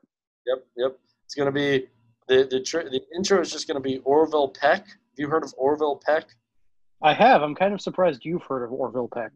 Yeah, no. He randomly came upon my YouTube, which is how I listen to music. I believe that. Yes, I just listen to it on YouTube all the time. And yeah, no, yeah, and I was just like, damn, this rocks. That's a cool mask. Okay, there you go. Yeah. Um, what's it called? So this is by the famous uh, comedy pair, uh, originally burlesque and then comedy pair, uh, uh, Bud Abbott. I don't think burlesque is the word you're looking for. I think you mean vaudeville. I don't think Abbott and Costello were like stripping to sexy French music. I, it's kind of the It's same. It's possible. Who Yeah. knows? They might have been. Lou Costello had some heavy hitters, if you know what Yeah, I mean. he, he thick. He's big. I was thinking about that. How hard it must have been to be a big. Well, no. Well, it's funny because I forget who it was. We were some podcast we both listened to, but they were talking about how like how cool it was to just like be like to be like strong back then. It just meant you were a big fat guy. Yeah, I mean, so I was thinking he was like back in like 1940, whatever this was. Like Lou Costello was probably like the fattest man in the world. Like for for like most of human history, like the fattest guy alive was like 250 pounds. Exactly. Yeah. Yeah, Yeah. It was just you just it, food was not available enough, like fast enough for you to get that fat. and even just like the type of foods that we have, like you can't just eat. You can't eat enough steaks, like just physically. Like Yeah. you'll die of something else before you like get to like 400 pounds. Exactly. Yeah, Exactly. there just there wasn't enough like corn based like just fat slurry. Yeah. Yes. Exactly. Yes. Yes. Th- th- you just yeah. You could. I mean, I remember seeing some. Everyone everyone back everyone until like 1973 was just eating hardtack and like three meals of pork a day. Like you, Exactly. you just can't get that fat on that. You'll Yeah. just you'll keel over and die of a heart attack at 38 before you hit like Exactly. No. Yeah. any like any anything that we would consider impressive fighting weight today. Yeah. No. Yeah. If you were a goody good boy, you got to have a liver cracker or something. like Yeah. that. And then, Yeah. oh boy, thank the disgusting shit my my like great grandmothers would eat and just try to feed me chopped liver. You ever eaten chopped liver? No, God no. Dude, that was like a staple at every goddamn family get together. And they, they, I remember them just begging me to try it, and I tried it and almost like it just like started retching. She's like, are you fucking kidding me with this? Yeah, and then the dessert game was like really whack too. It was just like here's some like vaguely sugared hardened sap Yeah. in like a in like a paper wrapper. Yeah, yeah, but know? they would have meat in it somehow. Like, No, see, see, no, they, there were two kind. There was like hard candy, which again is just like oh yeah, that yeah, just yeah. like sap, Yeah. and then and then you were there were like your like weird like cake adjacent things like it Yeah. was like here's like here's like a like a a muffin with a strawberry on it Exactly. or like or just a bagel with like with a liver in the middle Yes, Yeah. exactly. Yeah, yeah. Here's here's here's Jello with weird shit floating in it that you don't know what it is. And again, Yeah. You know what I mean. Well, even Jello's fucking meat. Technically, you know what I mean, right? So crazy shit. The past. Uh, I miss my great grandmothers because they really were like the last kind of like because like my grandpa immediately was just like, yeah, jelly beans. You eat jelly beans. yeah You know what I mean? My grandpa immediately was like, "This shit is crazy." All right, I'm just gonna. I remember seeing some tweets sometime where someone's talking about like the average. Sorry, there's some dogs fighting out here. Uh, Oh. it? Who's winning They might be fucking. I don't know. So both of them, Oh. maybe. What's it? okay But anyway, no. Um, but um. God, I lost my place. Uh, no. Um, what's it called? Uh, anyway, no.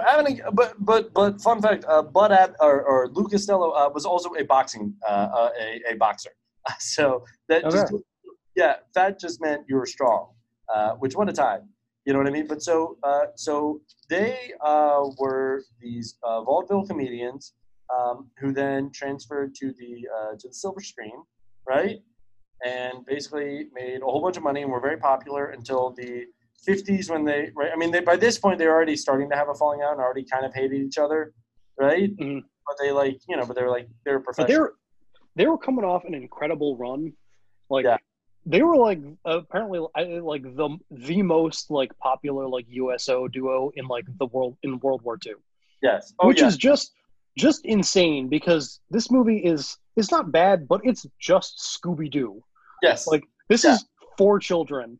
Yes, yes, no, no. This this is why my dad showed this to me so many times as a child that I was like, this rocks. You know Yeah. I mean? I always loved watching it because it was just like, yeah, like that's the thing. Like it was, it, it, it's it's so um so was It is so so funny to think about someone like storming Okinawa yeah. and like the the night before just like howling with laughter at this like this fat guy being like but i'm scared. I know. It's the best thing. That's just I, I am 24 years old. I already have seven children and have been at work for 12 years. I've Yes. killed three men in with a bayonet already, and I will never speak. I will never utter a feeling in my entire life unless I am blackout drunk. In which case, I will just fight the bartender, and that will be how I deal with my feelings. Yes. But the funniest thing I have ever seen is a fat guy just blubbering and shitting his pants next to Dracula. That is the greatest generation. that's that's that's why they were the greatest generation.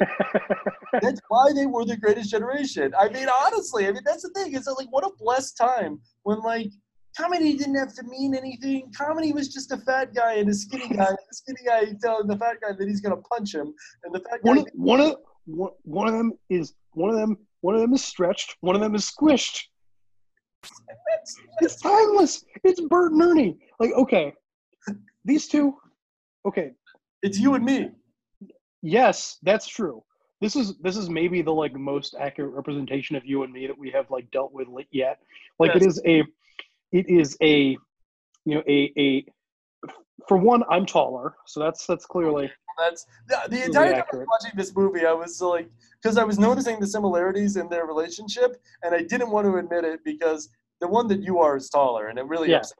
So you- you've got uh, um, a bossy, uh, pretentious incel who Yeah. bosses around a, uh, a a a short little short little manlet. Um, uh, short little manlet who is um, completely out of his element, but like sort of weirdly self confident, and dating a woman who is completely out of his league. Yes, yes, Yeah. exactly. Yes. No, no, when I I used to, for those of you that don't know, I used to be like way fatter. I used to be like like like like I used to be like pro- like not like Costello size, but like but like not that far away. I think I don't know, but like I used to be way fatter, and like yeah, like that's the thing is that like I remember like when I was in LA, I, I had this girlfriend who was like not fat. She was like very like you know skinny and cute and everything. And and I remember my brother just being like, just being like, you guys look so. He said to me, he's like, you guys look so fucking stupid together. You guys look like.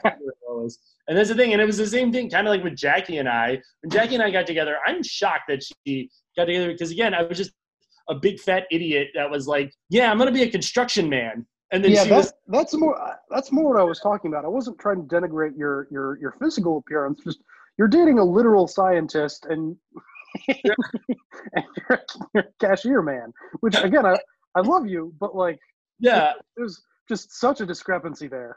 Oh my god, yeah, no, no, but that's the thing. I wasn't even like I like like I I was a I was a yeah. When we got together, I was a construction man who I'm was sorry. Before he was a cashier man, he was a beanbag salesman That's that's true. Yeah, I haven't forgotten. from junk collection man, That's right. Yeah. which he had worked his way up from from nail collector. Yes, yes, yes. From so from construction cashier laborer. man is four steps up. That's right. Dude, Yeah. This honestly is like the most stable. Like Climbing the ladder. exactly. Yeah. That's the thing. No, I literally. You're a just- union man. Yes, exactly. I literally just like that, that's the thing. I am like we we are like Abbott and Costello because we both just we both just keep having these like dumbass jobs. You know what I mean? That just Yeah. like but but especially me because I'm very stupid, and I just but I just keep And and like Costello, you're a union man. I am a union. That was Yeah, he- I He's I got, s- he's got it's such a great stupid joke where he says, "I'm a union man. I only work 16 hours a day," and the guy says, "The union guys only work eight hours a day." He says, "I've got two jobs. I'm in two unions."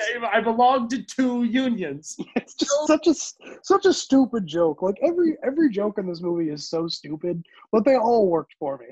They did, yeah, no, that's the thing. Me too. I was watching it. I'm just watching it on my computer, just going, just, just fucking having a heart attack at this movie.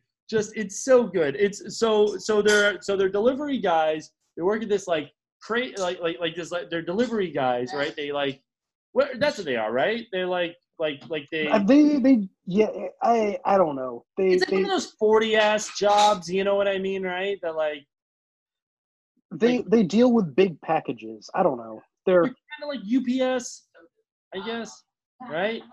I don't Like- know. Again, yeah. their their job is they work in a room that has a bunch of big packages and they gotta they gotta send them somewhere. Yeah, they gotta unload stuff. Yeah, exactly. Yeah, yeah, yeah. But so, but so, but so, so they, so, so they get these packages, right?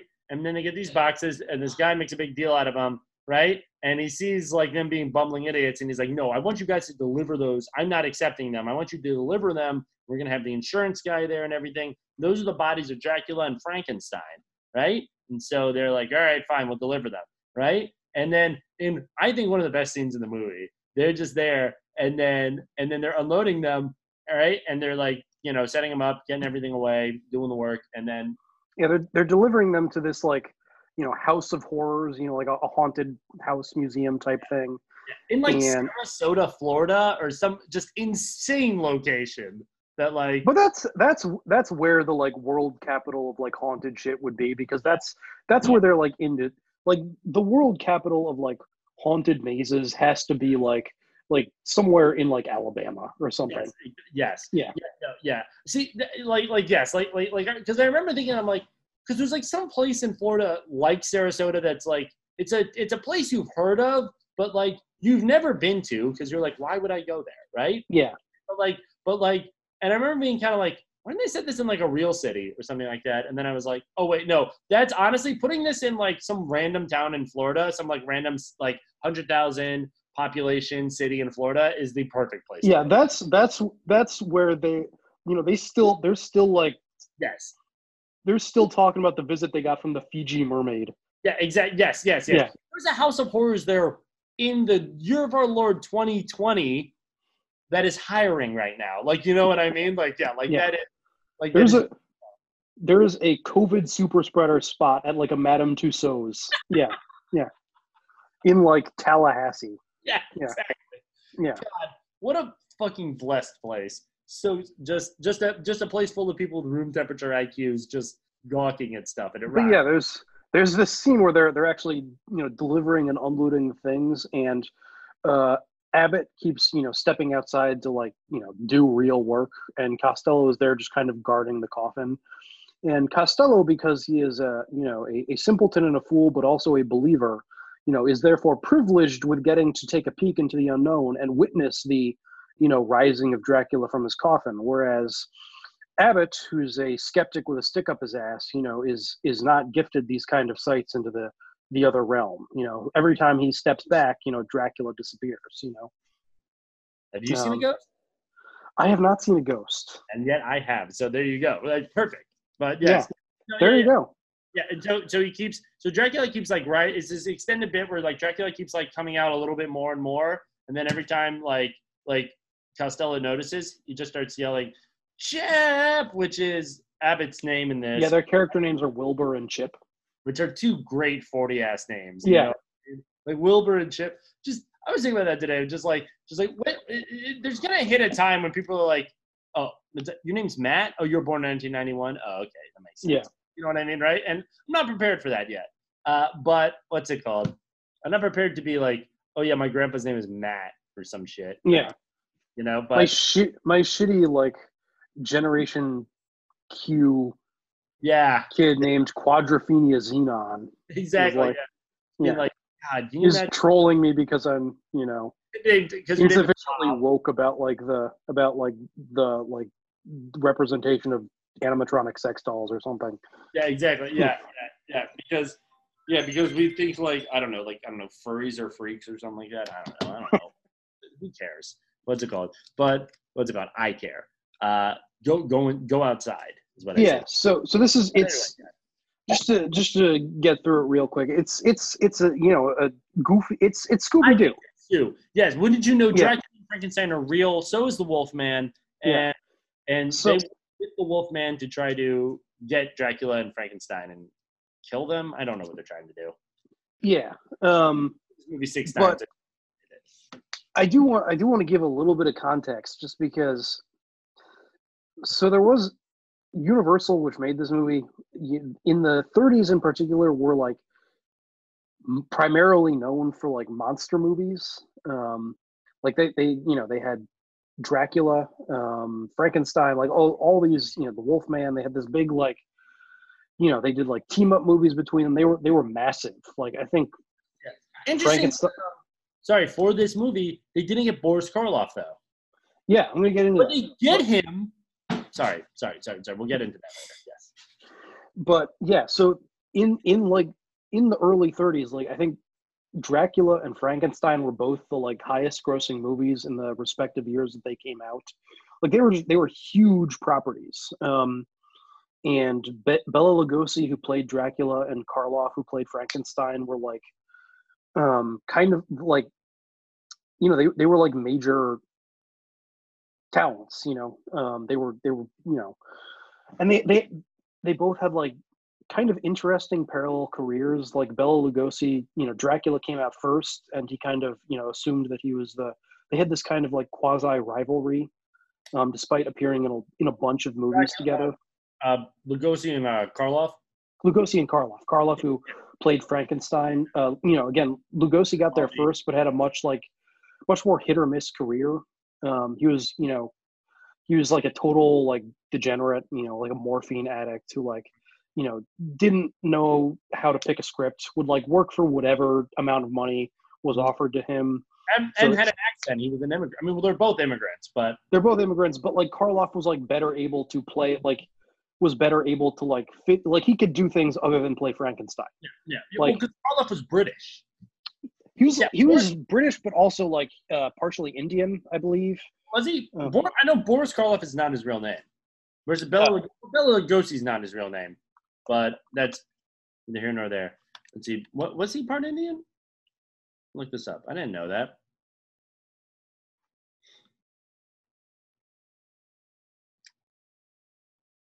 Anglo Indian. You're right.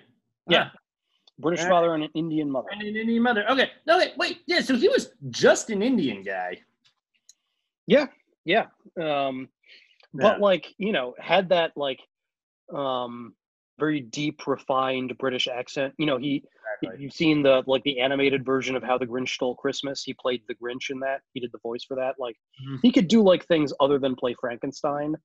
Bela Lugosi kind of could only do like Dracula adjacent roles, which is weird because this is this movie in 1948 was actually the first time he had played Dracula specifically since the original Dracula in like 1930 or 1931. Um, like he played a lot of like other like vampire roles or like mad scientist roles, yeah. and th- had actually basically. sorry. He was like basically always some sort of like villain, like Eastern European kind of like Yeah, dark. Yeah. Yeah, and he was he was actually offered the role of Dracula, or sorry, of Frankenstein, which came out like almost immediately after Dracula, but he thought it would be a step down because it wasn't a speaking role. You know, he just kind of grunted, and so they gave it to this other dude, Boris Karloff, who like wasn't a known quantity at all at the time. And you know, again, Frankenstein ended up being a huge hit and like launched Karloff's career, and like Karloff was like much, you know, he wasn't as much of just a like a derelict himself, and was you know, Yeah. better at like picking scripts, you know, better at sort of like, you know, building his career, could like do more versatile work. You know, he did a lot of like stage work. Um, you know, he uh um and was actually like one of the founding members of the Screen Actors Guild. Um so So like, was you know, Lugosi, wasn't he? They both were. no, Lugosi was not. Um I don't think Lug- Lugosi was necessarily involved in a, a meaningful way in that. He he could have been, but I'm not aware of that. But you know, Lugo- Lugosi ended up having this like fairly tragic life where he ended up a morphine addict and ended his career acting in like Ed Wood movies, which were Yeah. you know he was kind of like the, the Tommy Wiseau of his day. Yeah. and was really kind of like a you know uh, just a, a bum note to go out on. But like you know, um, but anyway, so th- these were like again, these were like huge properties back in the like early to mid 30s, and then again, like as we were saying, like the UK banned horror movies, and so they just stopped making them for a while, and like really hurt the careers of both Karloff and Lugosi. Eventually, Universal sort of started making them again in the 40s, but they were like kind of pale imitations. A lot of them not starring Lugosi or Karloff, but starring this other guy, Lon Chaney, who plays the Wolfman in this movie and just sucks ass. Like he's a terrible actor. No, yeah. No, absolutely dog shit. Also, Lugosi was a charter member of the American Screen. Okay. There you go. What was it called? Uh, but, that, but yes, but to his frustration, increasingly restricted to minor parts. Yeah. Uh, yeah, yeah, yeah. They- basically, they just got to put his name on posters, is what it says. That's why he. Yeah. Yeah. Uh, yeah, and then, yeah, yeah, basically, yeah, Ed Wood, bad stuff. But yeah, no, um, yeah, yeah, yeah. Lon Chaney sucks. Yeah. So a lot of a lot of the uh, um, info I'm drawing for the like the the Karloff and Lugosi stuff comes from. I, I think I've said it before, but the, like the film history podcast, you must remember this, which did like a whole season on on the two of them specifically, and like it's you know this it's this like fairly like you know refined mannered like you know like mainstream audience film history podcast you know the woman who who hosts it you know is you know she's very respectable you know trying to sound like a historian but she just so openly hates lon chaney that she'll like break that like like you know history podcast voice just literally say like lon chaney who fucking sucks. Like it's it's really incredible. I love it. Like because he does. He fucking sucks. He's a totally wooden performer. You know it's almost inexplicable that he was like handed the keys to like what was at the time like universal's like primary like franchise and their biggest money makers like it makes very little sense but but he was. And he's like kind of the main character of this movie in a lot of ways. Like abbott and costello obviously are the draw but like in terms of like moving the plot forward it's the wolfman that's doing a lot of that.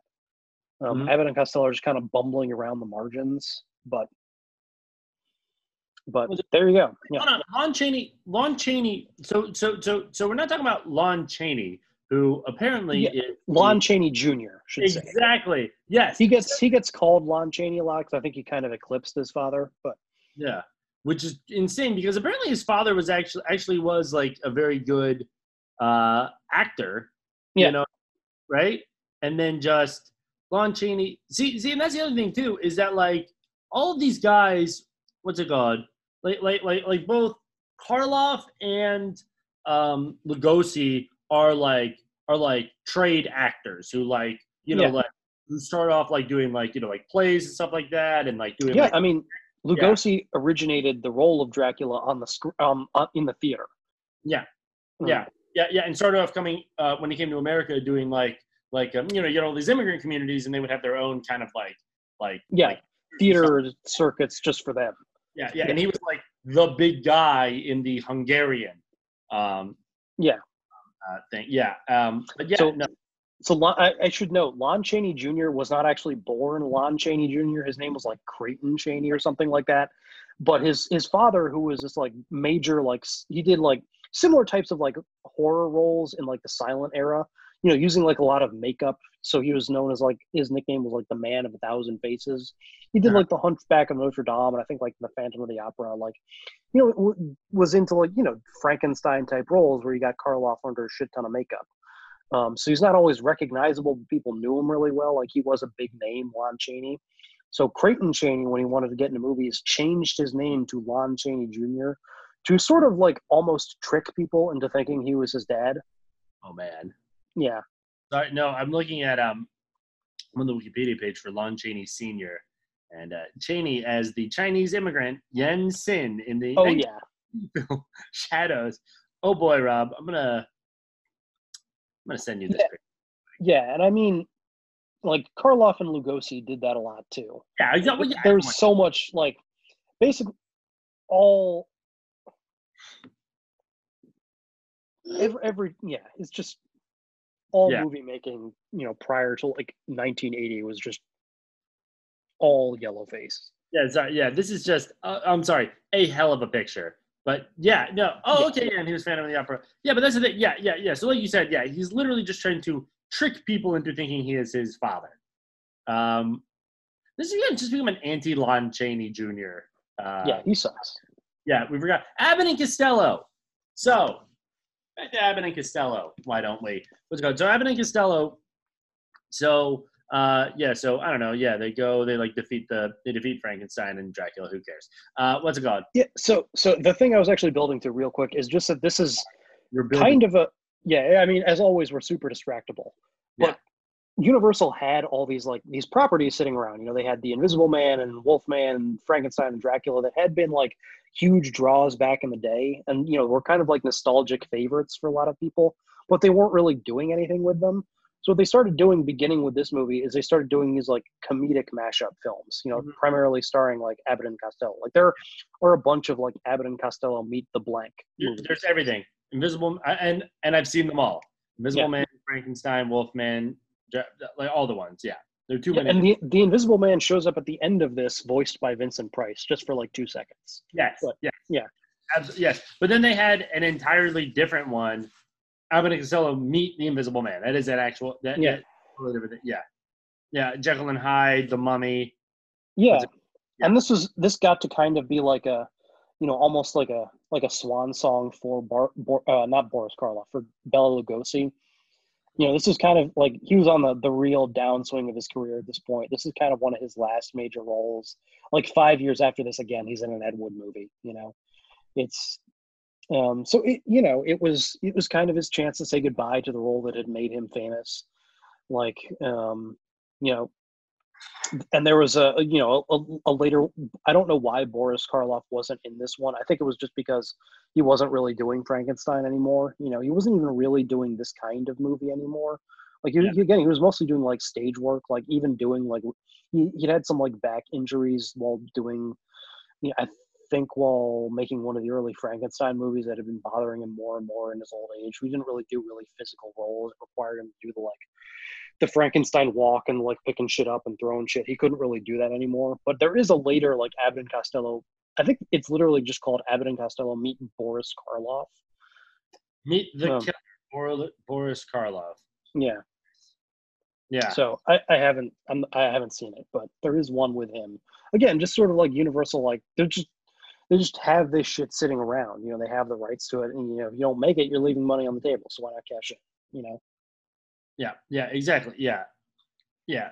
I mean, I mean, yeah, and, and, and that was the thing that always shocked me about it when I realized that that was the actual Bela Lugosi because I was always just like, how did these idiots get to be in a thing with the Dracula? You know what I mean? Yeah. And it's you know not kind of putting it in. I, I when, as a child, I, I had a hard time putting uh, things in historical context of like of like you know because to me I'm just like Dracula's a big thing. You know what I mean? Right? Like like like like like I know what Dracula is, and I'm a child, you know, and like yeah. of, of this like you know not understanding like how movie studios worked back then. You know what I mean? Right. Also, that like yeah, like just because like like yeah, Dracula was a big thing. Yeah, Boris Karloff made him famous, but like that was also- Bela Lugosi made him famous. yeah, or yeah, Bela Lugosi made him famous. Yeah, yeah, made him famous. Yeah, but like that's also all it was. You know what I mean? And yeah, I mean, I don't know. I mean, I mean, it, it's it's it's it's a good movie though. I'll say this is a good movie. Yeah, it's fun. I mean, it. The, again, the humor is literally just like Scooby Doo. Yeah. Like, like watching this really felt like, oh, I, I know where Scooby Doo comes from now. Like, it is so Scooby Doo. Yeah. Well, they Um, even they had like a Scooby Doo esque show, the Abbott and Costello show. What's it called? That was an animated show in the '60s that Bud Abbott did. I know a lot about Abbott and Costello. That Bud Abbott did. Lou Costello dies at the age of 52 in the 50s. What's it called? Because he's a big fat guy. Uh, Yeah. Uh, what's it? Uh, I want to say his last words for him asking for a milkshake, but I'm not 100 percent sure that that's true. It might have been. It might have been either that or asking for someone to fix his pillow. One of the two. But what's it called? But yeah, no, yeah, he's a big fat guy. He dies. But Bud Abbott, Bud Abbott, one of the most tragic stories in Hollywood, honestly. Um, There's a lot of competition for that title. there is a lot of competition for that title, but he he dies basically uh, in like a ton of pain. He dies like I forget what he had. I think he had cancer or something like that. He dies in the 70s, right? He just Lou Costello dies, right? They split ways. Lou Costello dies almost immediately after they split ways, like a year after they split ways in 1952. Lou Costello dies in I want to say 53. What's it called? Okay, so I looked it up. At least according to this random ass website I am on, Lou Costello's last words were, "That was the best ice cream soda I ever tasted." That's right. That's right. Yes. Yes. That's right. Yes. That's what's it called? Yes. I mean, honestly, which I mean, like that's the thing. If you're gonna go out as a fat guy, go out as a fat guy and do it good. Exactly. Like, I mean, like Lou Costello, from everything I've seen, seems like kind of a piece of shit. You know what I mean? But like, God, go out. Who knows? I mean, I don't know. They both seem like just unbelievably like like a lot, a lot to handle. So fun fact. So one of the reasons why their partnership died was that when they were in vaudeville, they had a 60-40 split favoring Abbott because it was harder. Right, being a straight man was more of a like considered more of a like a like a, It's a- tougher to make that funny than to just get than to just mug and act like a literal child. Exactly, yeah. Which is, I mean, again, you were- Yeah, I got the harder job here. yeah, you have. Yeah, I will say you have the harder job because me, not trying very hard at all. I don't know if you can tell. What's it called? But the fact that I keep getting distracted by Wikipedia on our podcast because I'm a professional.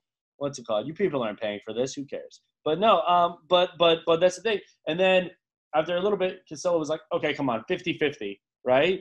And then they were like, all right. And then at the end, Costello was like, 60-40, favoring me. Fuck you, right? And so that like, and I think they gave it to him, and then that like really like they just hated the shit out of each other. There were so many times Right. they're done, I'm done, but then like the money was too good, and then yeah, they split in '58.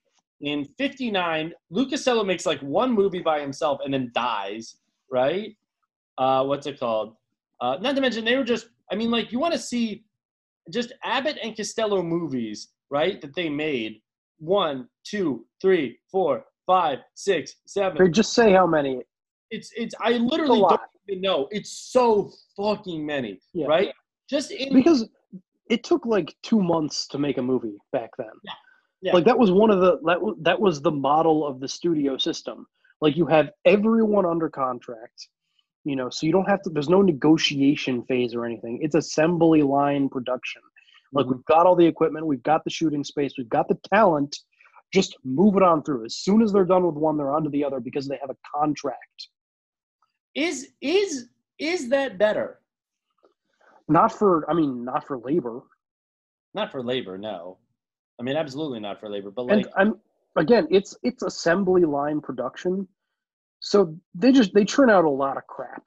Like Yeah. we we look back and it looks like a golden era because we're remembering just the cream that's sitting on the top of that turd stew. But they're you know, again they they made just eight million Abbott and Costello movies, and like this is this I enjoyed, but I'm sure they're not all of like oh, I've seen. I'm looking through the list. I've seen so many of these. yeah I've seen so many. at of a, these- at a certain point if you if you tell the same jokes using the same characters like literally a hundred times it's going to start to get a little thin Yeah. No, absolutely. No, it, it, it really fucking does. Like, it really is just like, yeah, because this thing, yeah, because it's just the same thing kind of over and over and over and over and over again. And, like, that was the thing. I remember, like, watching these other ones and, like, because and Meets Frankenstein is actually in, like, the Library of Congress. It's considered, like, a great film, right? Because yeah, it yeah. is. it's it's like a perfectly done era comedy, right? Yeah. That has these like big names and the and then playing the roles that they're famous for, except for Glenn Strange. But I guess he also did play Frankenstein. I guess at some other time. Yeah know. yeah i mean he was yeah he was he's not his he's not like i don't think most people today would have heard of glenn strange in the way that you know pro- you know it would be reasonable to think someone might have heard of abbott and costello and bela lugosi but like glenn strange was a guy who he plays frankenstein in this movie Yeah. although uh apparently lon chaney plays him in a couple of scenes too because glenn strange i guess injured himself on set at one point but Okay, I, I actually didn't know that. But Yeah. like, but, but so but so I watch this and, and and and then I go and I watch like for instance, and Costello meet the Invisible Man, dog shit movie. You know what I mean, right? Like Yeah. there's a lot of bad movies. Um, but yeah, no, I mean, fucking Abbott dies a big fat or or Bud or, or Costello dies a big fat guy uh, 52, and then Bud Abbott just kind of goes on and on and on into just like increasingly like uh like like forgettableness. You know what I mean? yeah fades, like keeps trying to do stuff for money because he just doesn't have any money. He's like a he's a chronic alcoholic, but like because he has epilepsy and when he's like drunk, it like helps him not he, he doesn't have like epileptic fits. Like he's just self-medicating his epilepsy, just drinking all the time. You know what I mean? hmm Constantly. Which is like a big point of contention too between them because like Costello's just like you're fucking drunk all the time, you fucking Yeah. right? And just like just having a hard time. He just like he has like he's like basically broke. Although like one of like the last things that happens to him is like the National Enquirer like interviews like his daughter, right? And she's just like, oh yeah, he's like broke and dying of cancer. Or this is in like the seventies. So all these people send him all these letters and like send even some even send him money, and then they're just like, thank you so much. And then uh, a few years later, after a few more years of pain and shitting himself, he dies. Uh, so yeah, real rough stuff. Um, what's it called? Yeah. Movies suck now though. So I don't know. That's the thing. I mean, it's hard. I don't know. You, you know, you make a good movie, you write a screenplay. You have something in your heart. You write a screenplay and you're not a freak. That's what you do. You do this. They, they should honestly bring back slapstick. You know what I mean? They don't have slapstick anymore. They just have gross out now. And that's like Yeah. not. I mean, there's a place for that, sure, but like, Yeah. slapstick is so much. Slapstick is the best comedy. You know what I mean?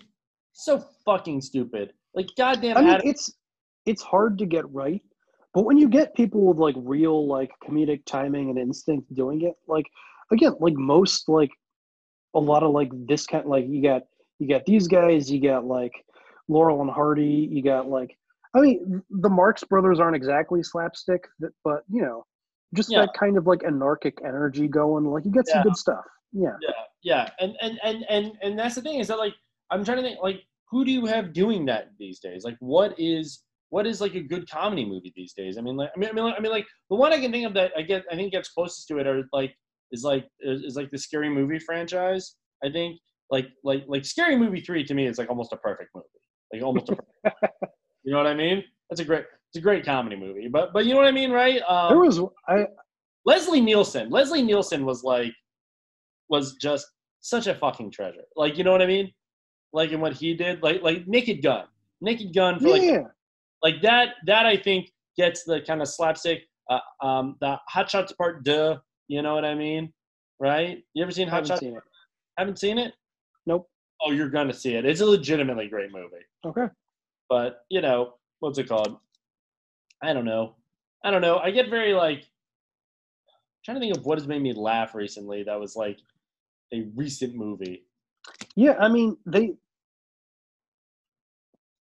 Hollywood doesn't invest a whole lot in comedy anymore Um because it is. I mean, they're usually cheaper, so they have that going for them. They can be a little hit or miss, you know, and they usually don't you know, if you make a movie with Spider-Man in it, it's going to make five hundred dollars. Like it doesn't have to be good. It doesn't have to make five hundred dollars. Five hundred dollars exactly. Five hundred dollars. It will the it most will, money. It will, it will it will buy you a plane ticket to like uh, San Francisco.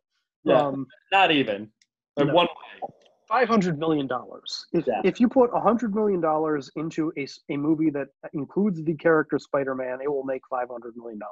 That's it doesn't need to be good. It doesn't need to be bad. It can, it, it'll make it either way. Even if like, even if it comes out that it is bad, people are going to go to see it to say how much they hate it. You know what I mm, mean? I mean those like those Andrew Garfield Spider-Man movies that I don't think anyone even remembers they exist. I never saw any of them. I never saw I don't think I ever heard a person talk about those movies. But they each made you know hundreds of millions of dollars. Yeah, yeah, Like yeah, yeah. Do you, do you remember? Do you, do you know who Brian Posehn is? I, I know he's a comic. I am not like super familiar with him, but yeah. He's a comic. He's a comic. I, I used to listen to like a lot of stand-up comedy, like just like the all the time, like like like like you know how like now like I just listen to podcasts all the time. I just used to listen to stand-up comedy all the time, and and I listened to one of his, and he had this bit where he was talking about how like you know, his thing. He's a big nerd and about like how much he loved Star Wars as a kid, and then like the experience of then like going to go see the prequels. You know what I mean? The theater and just like right and then he's and this is like and this is filmed right before they made the third prequel right Mhm. Right right and he's and he's just like he's, he's talking about how horrible it is and how like much it fucked with him and all this stuff. He's just like i'm not even gonna see the last one.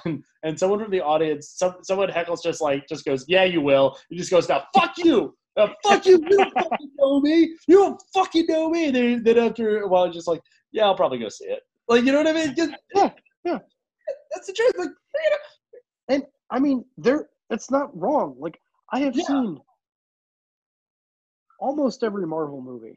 Like despite despite despite thinking like they're basically like yeah they're fine.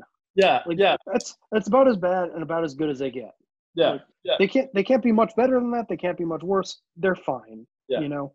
Yeah, or like Matt Christman from Chapo talks about how like he has seen every single Transformers movie that they have put out, including the ones with like Mark Wahlberg. Like every single one. I have them. seen I have seen I think three or four of those too. Yeah. Yeah. And th- but those are like I don't know, those are like assaultive. Yes. They're like like you know, the Marvel movies are like a very smooth experience where they just kind of, you know, 2 hours has been filled, you know. It it, it is like as soon as you're done, it's going to slide right out of your brain.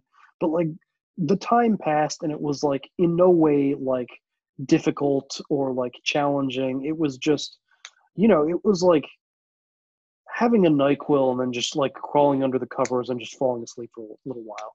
Enjoyable enough, but you're not going to remember anything about it.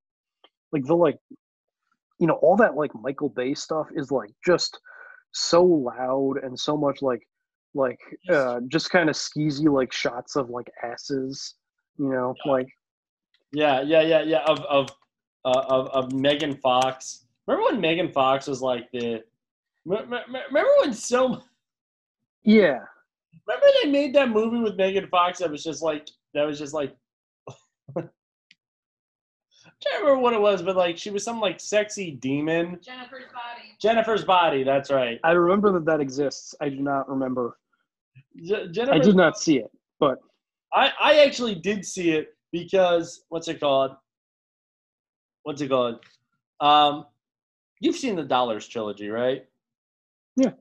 Yeah, okay, okay, okay. Just just curious. Anyway, uh, no, no, no, no, no, no. But Jennifer, Aniston- yeah, the entire point of it was like, was like, was like, was like, she's gonna be sexy in this, and I I watched that entire movie with my dick in my hand, just like waiting, waiting, waiting, because I was like, maybe she'll be naked. Like, remember like the GoDaddy commercials? It was like that same Right. thing. Yeah, yeah. Because it's so much of like the 2000. You want to know what the 2000s was? It was tricking like teenage boys into into consuming into consuming ads and content. right. And oh. and the the yeah, the Transformers movies were the ultimate expression of that, but the, they were ultimately just trying to trick you into enlisting. Exactly, exactly, exactly. Yeah, yeah, yeah, yeah. No, The, the end the end game is you go to Iraq. Exactly, exactly. Which I'm gonna say and hopefully buy some Mountain Dew too. yes, yes, yes, yes. Well, I mean, listen, listen. I tried to join the police force after watching uh, 21 Jump Street, so like I don't know. So got you. maybe it works. You know Yeah. what I mean? Like it, it, it is. That's the thing. That's what we say. Propaganda, man. You know what I mean? What's it All called? art is propaganda.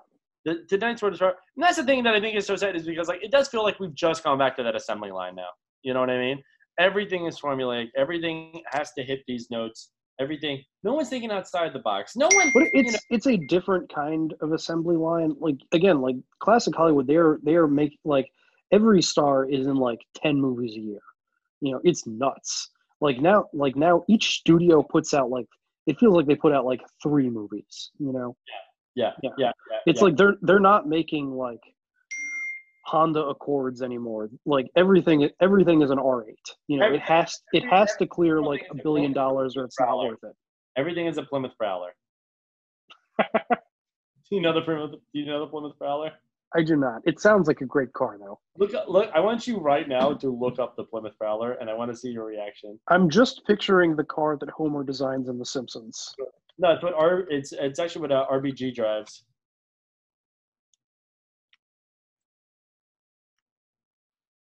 What kind of like rockabilly James Bond bullshit is this?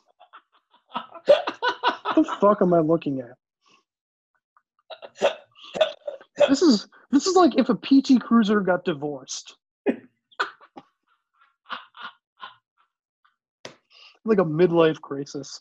It got like blonde streaks in its hair, like a little studded earring.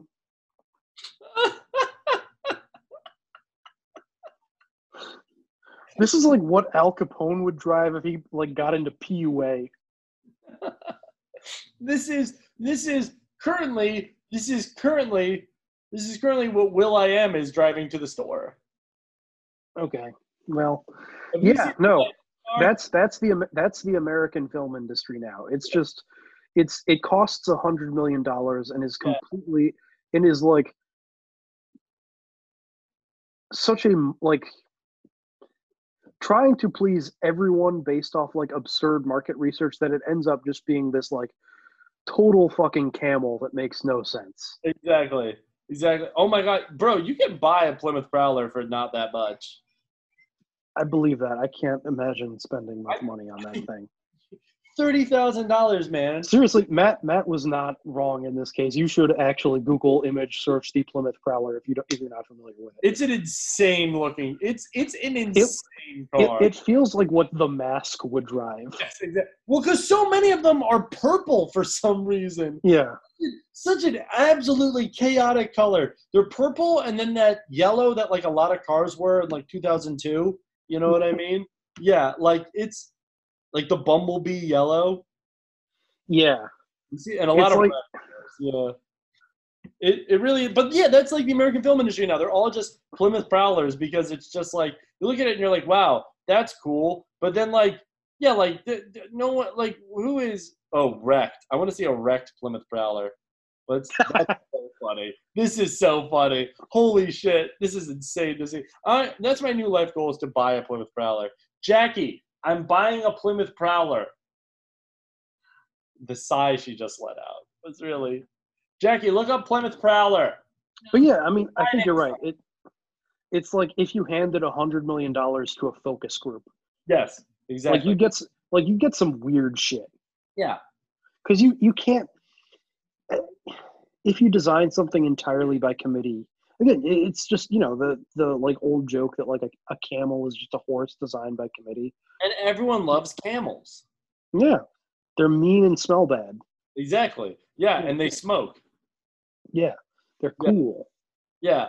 Bro, they should they should honestly that's the one thing I'm a libertarian about. They should just let you they should just let cigarette companies let them have cartoons, let them give you free swag and uh let them, you know, right? Let, let them flavor it blue raspberry. Who cares? yeah we need to get children smoking again when that happens we'll start winning world wars again and we'll all think abbott and costello is the funniest thing in the world Bro, what I would give for them to have like for them to like for there to be like a new Abbott and Costello, for there to be like a renaissance a a, a, a, a re a re like slapstick one because like Jackass is great, sure, but I'm sorry.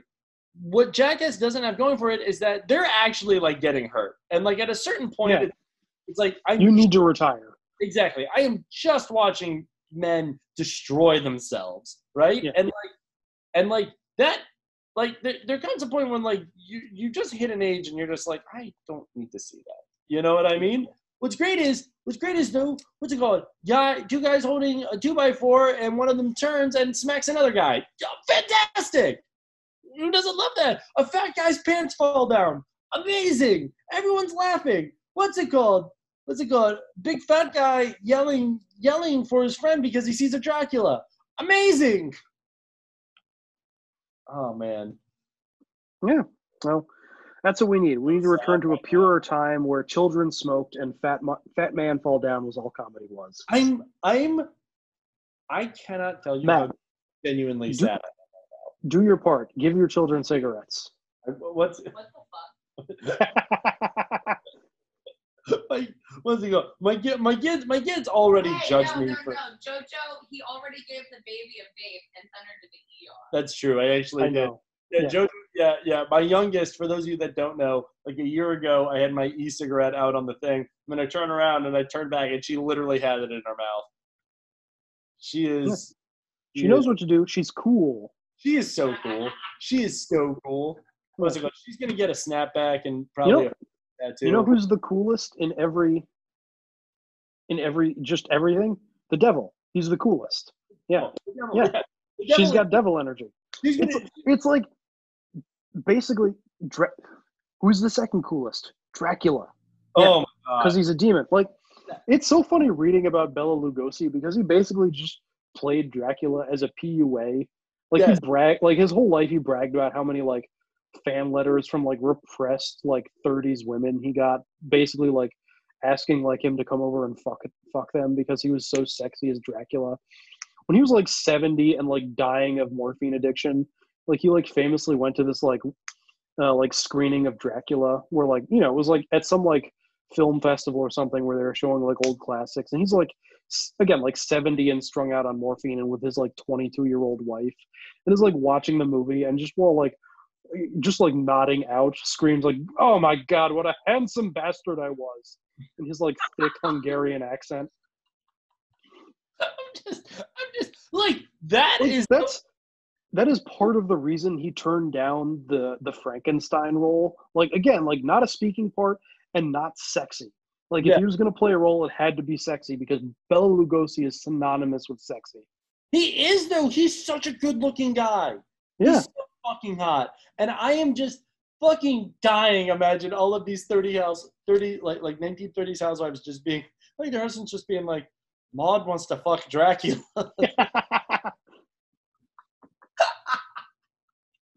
Dracula can get it. Dude, I'm gonna go on Twitter right now and look up uh, Dracula is Daddy AF and see just how many I can find. I'm not gonna Yeah. actually do that, but I bet a lot. Imagine Dracula driving a Plymouth Prowler. It's pretty good. that's that's the only person who should be allowed to drive that. If I see Dracula driving a Plymouth Prowler, that makes sense. Like I don't understand why he's why he's driving. Like he should just be flying around as a bat. But if he does, like if he is going to be driving, that's the car for him. No one but the undead is allowed to drive a Plymouth Prowler. You know what I mean? You know what I'm thinking of? You know what made Dodgeball a better movie? If instead of a pirate, that guy was just Dracula. Yeah, pirates are funny, but but vampires are funnier. Just I don't know why it's so funny. Just imagining someone being Dracula. Just Yeah, like a grown man insisting I am Dracula. Yeah. No, for real, guys, I'm a vampire. It's going going to a bar and trying to pick up a woman because being Like go taking taking a woman to a on like a, a date to a fancy restaurant and very seriously insisting that you have a garlic allergy. Wearing like little white plastic Halloween fangs. like, what was that PUA show uh, with Mister? What was that one? I don't know. I know what you're talking about, but I was not paying close enough attention to the name. just gets all the like all like the guys around. It's just like, all right, first thing you're gonna want to do with a woman, you're gonna want to tell her. Step one of any successful seduction: tell him you're Dracula. Tell him you're Dracula. Step two, act like Dracula. Hmm. Just be. Well, that's all those guys do anyway. They just be Dracula and just get laid. They just dress and be Dracula and get laid. Folks, if you're try being Dracula, you're gonna be beating them off with a stick. I would do it, but I already You'll have a you'll have a cane. You will have a cane because you're Dracula. Yeah. Oh my god! I'm going to I'm going to spend five thousand dollars on a replica Dracula. You'll be a dandy man, or uh, or metrosexual, as they say these days. Remember that? Remember when everyone was using the word metrosexual? It's so funny that they just came up with another word for being Italian. It's a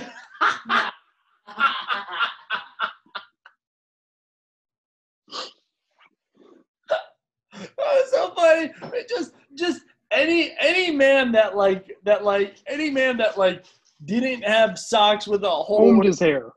Yeah, what? Who combed his hair? Who combed his hair and and and and had socks where where his big toe wasn't sticking out of them. We were Yeah. really- we're just like, damn, you're just like those gay guys. Again, again, again. on Comedy Central called Straight Eye for the Queer Guy. I did not. It existed. It did one season, and I watched every episode. I believe all of that. But yeah, you're literally just describing being an Italian guy. Exactly. Yeah. That's yes. Because the Italian guys only come in two speeds. You've Yeah. got your your De Niro Pesci speeds, where you just like dressing up is like wearing a tracksuit. Like the rest of the time, you're literally just in boxers and a Yep. wife respecter, like eating beans out of the can. Yeah. Or you are on the complete opposite end of the spectrum, and you're like Dennis Farina, and you're like very into like colognes and wear like silk shirts and like gold chains. And you know, yeah, you're just yeah.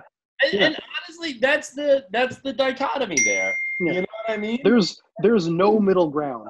No no Italian has ever just worn like slacks and a hoodie. No, no, absolutely no. Yeah. If if if if you're an Italian and you've ever worn a hoodie, I don't believe it. I don't believe it. I don't. That's, I some, Swi- that's some Swiss nonsense. yeah, exactly. Yeah. Yeah. Yeah. Maybe maybe you're Serpico and you get to wear some sort of. I'm sorry, my wife is is on her fourth bowl of raisin bran. I don't know why. Dude, Raisin Bran kicks ass. Totally underrated cereal. You got to get the crunch though. What? It's the raisin bran crunch, and I'm eating Yeah. my feelings, but I'm eating my feelings with raisin bran crunch. Yeah, I respect that. I did that this morning. Never had raisin bran in my life. Send me to Oh, bed after. listen Don't up. let me eat any more raisin bran. I won't let you eat any more raisin bran. That's why I was texting you because I didn't want anyone else to know. Don't let me eat any Well, it wasn't going. bran. Well, now the whole world of three people will know. I'm gonna go to bed after this bowl. Okay. This is marriage. This is this is the real marriage story. This is PMS. This, you want to see the you want to see the actual marriage story? It's it's it's it's me, me grinding to my yeah yeah bowl of raisin bran. yeah and like and like and, and and asking me to do something about it when it's like I am powerless to stop this. Stop What do you what? I literally tried to, and you looked like you were going to cry.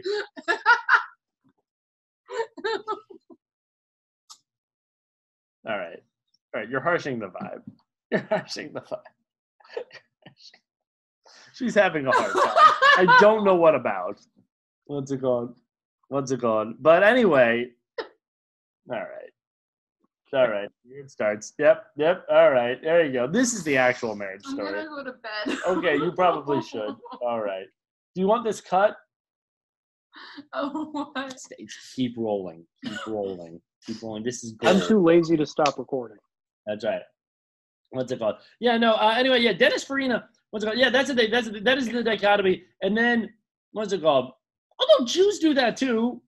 What's it called? Jews are are totally schlubby, right? And I mean, every, everyone does that to a certain extent, but like everyone, everyone else has a middle ground. Like exactly. you, you see a Jewish guy walking walking around in a hoodie and jeans. You're like, fine, cool, seen it before. We'll see it again. Yeah, yeah, I yeah. see a, I see a guy who pretends to be from the boot doing that. I'm like, suspect, suspect. I, Yes. you're, you're stealing valor there. Yeah, yeah, exactly. Yeah, yeah, yeah, yeah. No, you see an Italian guy wearing Tim's. I need to, I need to check your papers. Yeah. Exactly. absolutely, yeah. And because that's the thing, it transcends. Because at a certain and also Jewish guys doing that are just trying to look like the Italian guys. That's Yeah. it. Because they live in the same goddamn neighborhood, and they're like, God, they look so comfortable or cool. That's it. Yeah. We just copy. That's the thing. No, you really want to know what we are. We have our own thing, sure, but a, a lot of our stuff is just us copying people. Copiers.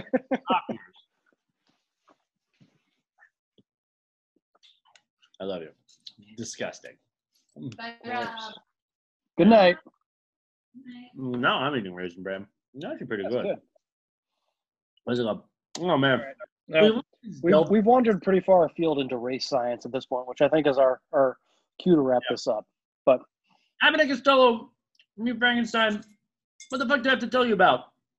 Funny slapstick movie that has monsters in it. Go see it. Fuck you. it's fine. It's fine. Now look up the Plymouth Prowler. yeah, legitimately do that. It's it's the dumbest thing I've ever seen. Yeah. it's like it's like a Formula One like rockabilly car. It's like it's like it's like I'm just trying to imagine someone driving one. Just some like just total like just middle aged dolt, like recently divorced, buying himself a like you know he's owns owns like a like a like a like a minor local insurance company Yeah. makes like high five figures and is like this is gonna get me so much puss. Yeah. Or someone or someone who looks exactly like DJ Qualls telling girls that he's Dracula. Yeah. That's oh my god. All right. Oh man. So good. What have you been watching? What have I been watching? I, I realize I start off every single one of these things. What have I been watching? I don't remember. Um, watching a lot of Looney Tunes again. Watching a lot of Beautiful. Looney Tunes. Beautiful. Great. Sincerely recommend it. Um, how's it called? I'm gonna say I I think I think Foghorn Leghorn might be my favorite. I think he might be my favorite. He might be. because because he's got the kind of like pretentious but but, but buffoonish thing. Mhm. Like yeah, Mhm. like very self serious, but like you know that's like it's so easy to make that guy into like an object of fun.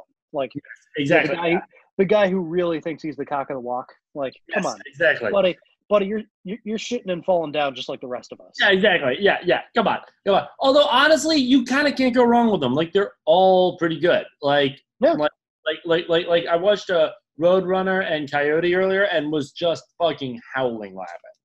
It's very good. And honestly, it feels good to laugh at something so stupid, Yeah. right?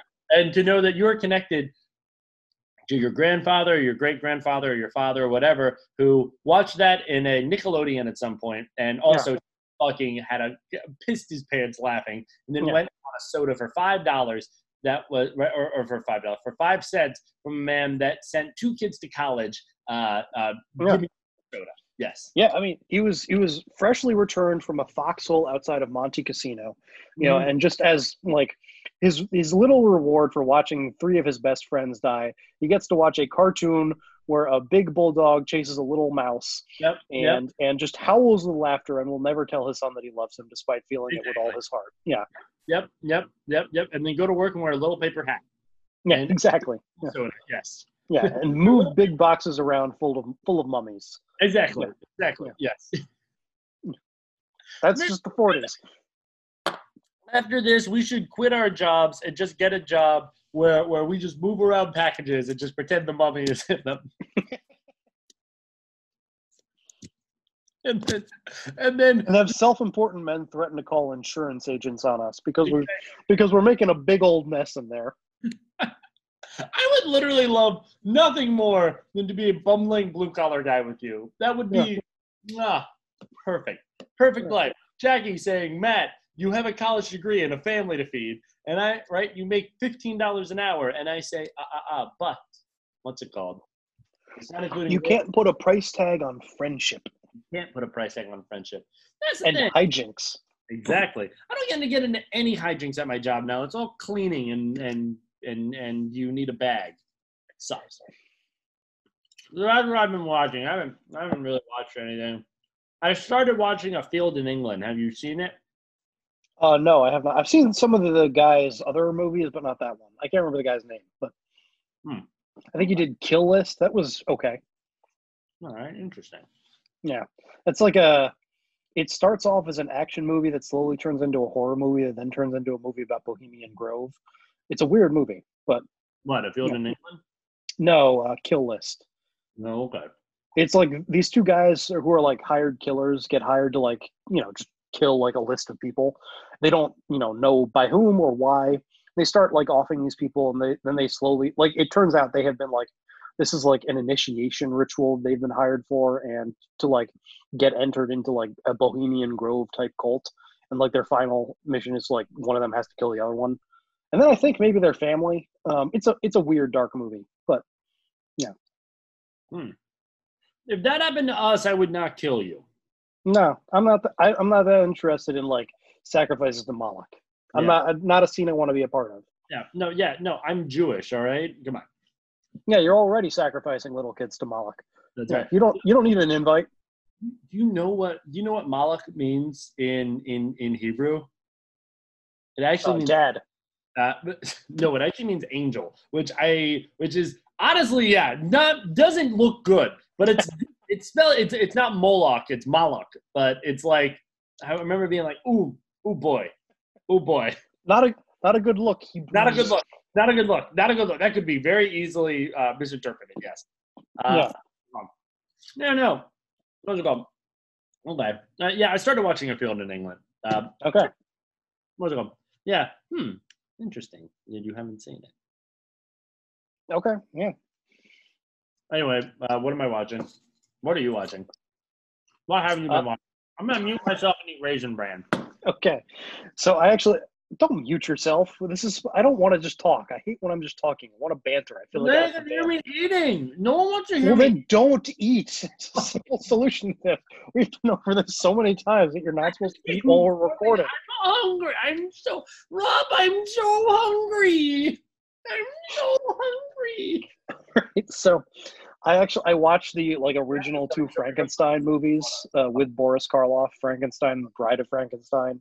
Like it's really easy to like watch them back to back. Like you put them two to get like they're both really short. You watch them like one after the other. You're talking like maybe two and a half hours, probably even less, like Oh, wow. total between the two. Um, they're like they're not you know they're not scary, but they are like effect like weirdly effectively disturbing. Like um, you know, the first Frankenstein was a pre-code movie, so like the violence is like way like for a movie that came out in like 1931, I think like the violence is way more brutal than you would imagine it to Really? be. Like there, there is like a child death in the movie. And there's like famously, um, it was actually one of the things that like led to the creation of the code. Um, and like there's a body that gets thrown around like a rag doll off a high surface that like clearly like breaks its back. Like it is, it is an effective movie. Uh, again, not not exactly scary, but like genuinely disturbing in a lot of places. And then, and then the second one is like weirdly tragic, where like Frankenstein becomes like an actual like you know sympathetic figure who's you know like hunted by like an an a- a populace that does not understand this creature that does not look like them. Like it's very clearly like a metaphor for like you know being an outsider in an unforgiving society that like again like really effectively done like is you know suffers a little bit from like being a movie that has been like so like aped and parodied over so many decades that like you know it's kind of hard to see it the way that people would have seen it in like 1934 or whenever it came out but like still it holds together. Like you know um yeah i, I would i would recommend them um if you're into that kind of movie um but it is a flavor that i like. And i also like kind of in that vein uh watched the joe dante movie matinee which is uh came out in i think the early to mid 90s and like a lot of joe dante movies is kind of like spielberg light. Um but it's about this uh it's set in during the cuban missile crisis in key west where this like producer of like kind of cheesy 50s monster movies played by john goodman is premiering like a cheesy 50s monster movie so you know it's it has a lot of fun with like you know kind of the tropes of those movies and there's like some coming of age stuff thrown in there um, but i don't want to it's it's fun it's it's you know it's a fun movie especially if you're like at all into again like cheesy older monster movies. Like it, it just has a lot of fun with that. Um, and you know, John Goodman always a delight, always Oh, a great presence to have. So good. Yeah. So good. Yeah. I was just looking at it now. Oh my god, he rocks. He's Yeah. so cool. Yeah. Uh, him. I, I was. I've been thinking a lot about um, the movie Oh Brother Where Art Thou. And Such a good movie. such a good movie, such an unbelievable, and his performance. I mean, I I'm having a hard time thinking a movie where he had a bad performance. You know what I mean? Like, Think of one. Like he's been in bad movies, but I, I don't think he's been like a bad part of a movie that I can think of. exactly. Yeah, that's what I'm talking about. Yeah, like definitely everyone's been in some stinkers, but like he's like just truly good. Yeah. So anyway, building off of that, because I'm gonna assign you something in the same vein. But before I get there, so we uh Matt and I were talking a while back where I, I had this idea where where I thought we would kind of flip roles for the next month. Really, honestly, my my motivation here was that much like the French, I kind of just want to take August off. and so I thought that I would I would assign you rather than sort of giving you these, you know, higher brow or at least pretentious movies, you know, you know, classics or foreign movies or independent or art house movies. You know, I was just gonna give you some some like lowbrow shit that I like. You know, gonna gonna kind of take it take it easy this month. Not really feel like I need to like really stretch to give you something challenging and like have something insightful to say about it. Like I'm just gonna give you some some easy shit that I like. And you know, if you wanted to, you could try and try and you know do what I usually do, go for something higher brow. If you don't want to do that, you don't have to. I don't care because this is just about me taking this month off. So, what I'm going to do is for the month again, just for the month of August, I'm going to assign you some like some schlock, some not not schlock exactly, but you know some some less ch- some different stuff. You know, I'm gonna I'm gonna step out of the lane that I have fulfilled that I have been in so far because also because I don't want to be pigeonholed. You know, I am a man of the people who enjoys entertainment. You know, I'm not here just to educate, just to be didactic. You know, I'm a, I'm a man of many talents, a man of many tastes. And so I am going to assign you another Joe Dante film, and I'm going to assign you Gremlins 2. Yes! The new batch. Yeah. Yes. Yeah. Yes. A movie I somehow have never. I've seen the original Gremlins like a million times. Yeah. Had it on VHS. I've never seen. I'm so excited. So it is it is like obviously the original Gremlins was inspired a lot by Looney Tunes, but this is just a Looney Tunes movie. Yeah. And that is that is available for streaming on HBO Max. Oh, Look what I'm. Look what I'm doing right now. I know you're you're rubbing your hands in ex- like a greedy little squirrel in excitement. Can I show? Hold on. I need to show you something I got at work today.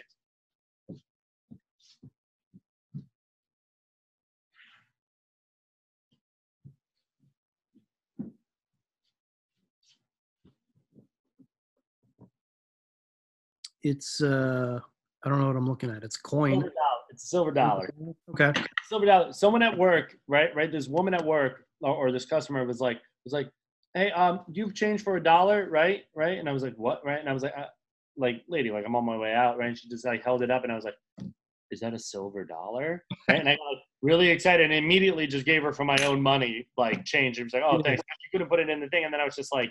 I was just like, oh boy, a silver dollar. And then I was just like, fuck, god damn it. No one can see this, right? You know what I mean? I'm being a Shonda right now. Now I just you you, you gotta be careful as a Jew. You know what I mean? You get me you get me too excited about money. You know what I mean? You get me too Okay. excited about coinage. So I will say we have, you know, I- we have been doing a lot of like pickups and deliveries of cars for people, you know, who want to get their car serviced. Just because, again, like it's a pandemic, no one wants to come into the store. Just like drum up some business. We've all started offering like, we'll come get your car. Like, please, just let us work on your car. We don't want to close. You know, we don't want to lay people off. Please, just let us come get it. And that's kind of like that's kind of just a role I have fallen into. It's not really my job, but you know, just, that's the work they had for me. So I've been doing that a lot. And there was this dude that I have picked up his car, I think two times just in the last three months, always from his office. And he's just, he's got weird vibes. He dresses like Gordon Gekko, but has like weird, like Robert Durst energy, where he just like does not really totally seem human. but every time I go out there, he tips, which you- you're not really supposed to do, but some people like do it anyway, and I am not turning it down. Of course. Every single time I have gone out there, he has made me wait outside his office for like 15 plus minutes, but then will eventually, after you call him like three times, come down and tip you in five $2 bills. Every single time, he will just give you five $2 bills. Which I feel like a part of me kind of feels like I'm accepting Confederate money, Yeah, yeah. it it deposits in the ATM just fine, and a part of me is is yeah, just excited, like ooh, it's Yeah. different, a treat.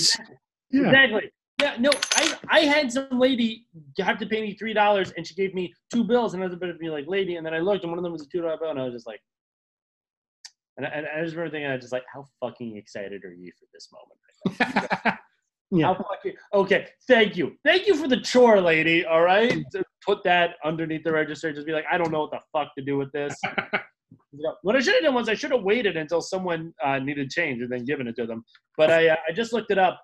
Um, these are uh, this uh, it's a 1972 one. Uh, the Mint produced the normal uh, copper nickel coin for circulation uh, in Philadelphia and Denver. What's it called? Uh, they're common and are only worth a dollar or two in any condition. So, well, shit. Yeah, it's a silver dollar. Did you think it was going to be worth more than a dollar?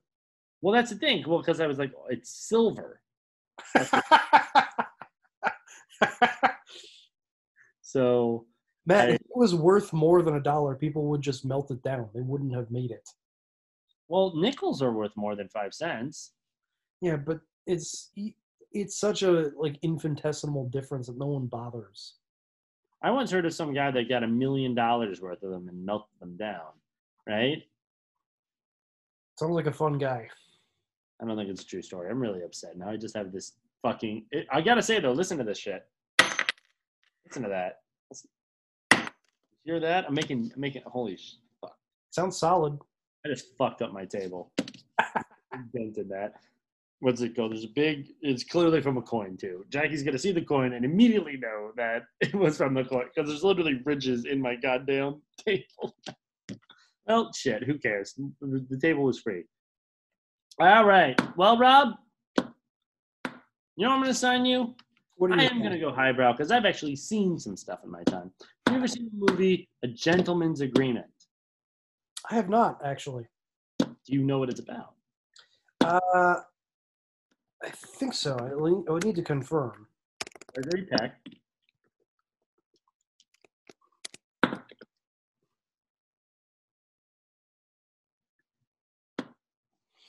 Oh yes, yeah. hmm Yep. Directed by Elia Kazan, who is Zoe Kazan's, what's it called, grandfather, who a lot of people think, think they're Jewish. They're not. They're Greek, and he named names. Yes. So, yes. We can get into that more next time. So there's a lot to talk about there. Oh, yes. There's a lot. Yes. But look at that. Look at that, Rob. Look what I served you up. Look what I served you up completely on the fly. Thought I was going to give you the animal. Do you know where it is available? Uh, I think I found it on YouTube, but if not, I will literally fucking, I, I will, I will Venmo you four dollars. You do not have to do that. I'll do that. Unnecessary. I, would- I know, I know you're hurting right now. I'm Well, I'm being shitty about that. Yeah. Just something so we can, we can compare paychecks anytime you want, Matt. Yeah, Rob. Yeah. Well, I'm a union man, so I only work eight hours. I only belong to one union because I quit the other one. Oh man. All right. Well, join us next time oh, for Oh my uh, God! A gentleman's agreement and Gremlins. 2. yeah, gentleman's agreement and Gremlins too. What a just spicy. I'm gonna say I should go first next time. Actually, maybe. Yeah. You're gonna need a. Sh- it's gonna. It's a shot chaser situation. Yeah. It's no real shot chaser situation. Yeah, you're probably right. Okay, you can you get to kick us off next time. Fucking hate this. I like being the being. You know what? I hope you enjoy the month of August and being the dumb one. Again, uh, I was gonna try and say something in French, but I don't know any French at all. I think I've mentioned before that when I was in French in France last summer, I kept saying "gracias" to waiters just because I just my brain automatically went to they speak foreign. That's see, it's funny because I have the exact opposite thing with Spanish people because I just I just keep wanting to say stuff in French, and that literally is what my dad does at the hospital he works at. Is when he gets someone that only speaks Spanish, he just speaks to them in the French that he learned in high school. Uh, let's it go. It's very funny. But uh, what did you want to say in French? I don't know. I didn't even have a plan for what I wanted to say. Just you know, I I I I love the French, and I specifically love their just no, just the month of August does not count. That's a by. We have a by month.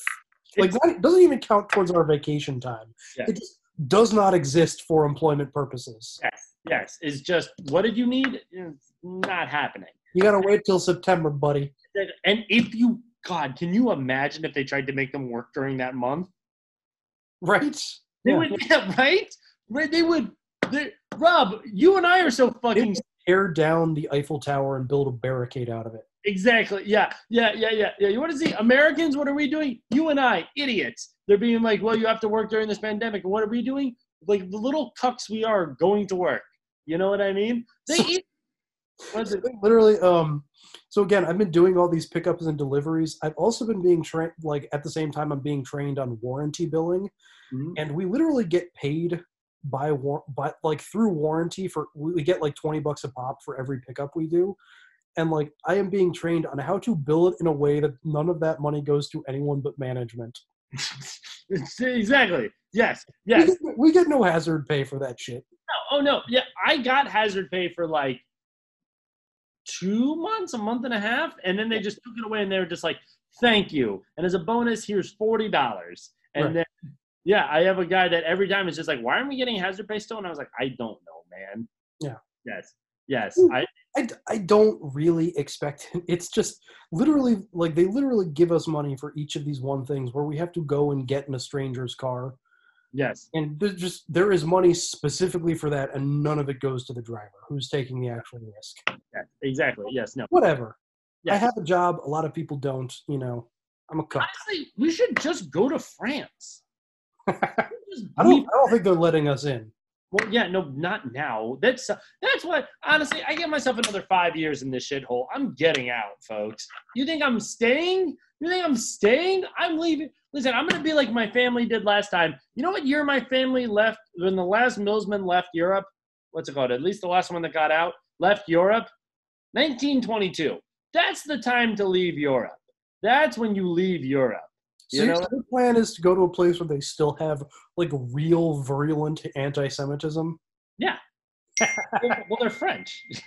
Jackie, uh, text from the missus. Can you stop yelling, please? Uh, yes, I can, and I'm sorry. I think we're pretty much done. So yeah, again, join us next time for the spicy, spicy, weird combination, the ketchup and peanut butter of Gentleman's Agreement and Gremlins 2.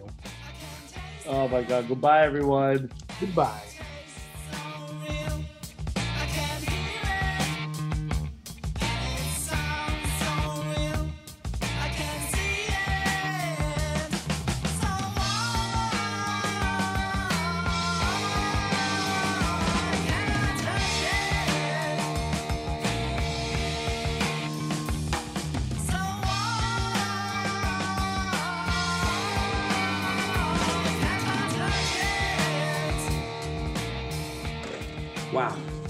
An episode of Community. Hi, I'm Briggs Hatton, credited author of this week's episode. You might have noticed an emphasis on the topic of incest. Well, that's no accident.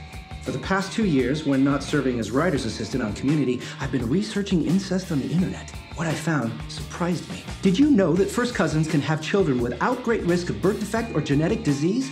That's a quote directly from the New York Times, April 4th, 2002. But despite this scientific fact, state laws on incest remain inconsistent and woefully outdated. I mean, I, I can make love to my cousin in Nebraska, but if I take her on a date in South Dakota, I'm looking at 15 years prison time. I told the community writers attention must be paid. They said they'd allow me to address it on one condition. At the end of the episode, I must appear and identify myself as writer. Look, I'm not trying to tell you how to feel about incest. I'm just letting you know there's more to it than you've been told. I'm Briggs Hatton. I wrote the Community Season 6 Incest episode. Good night.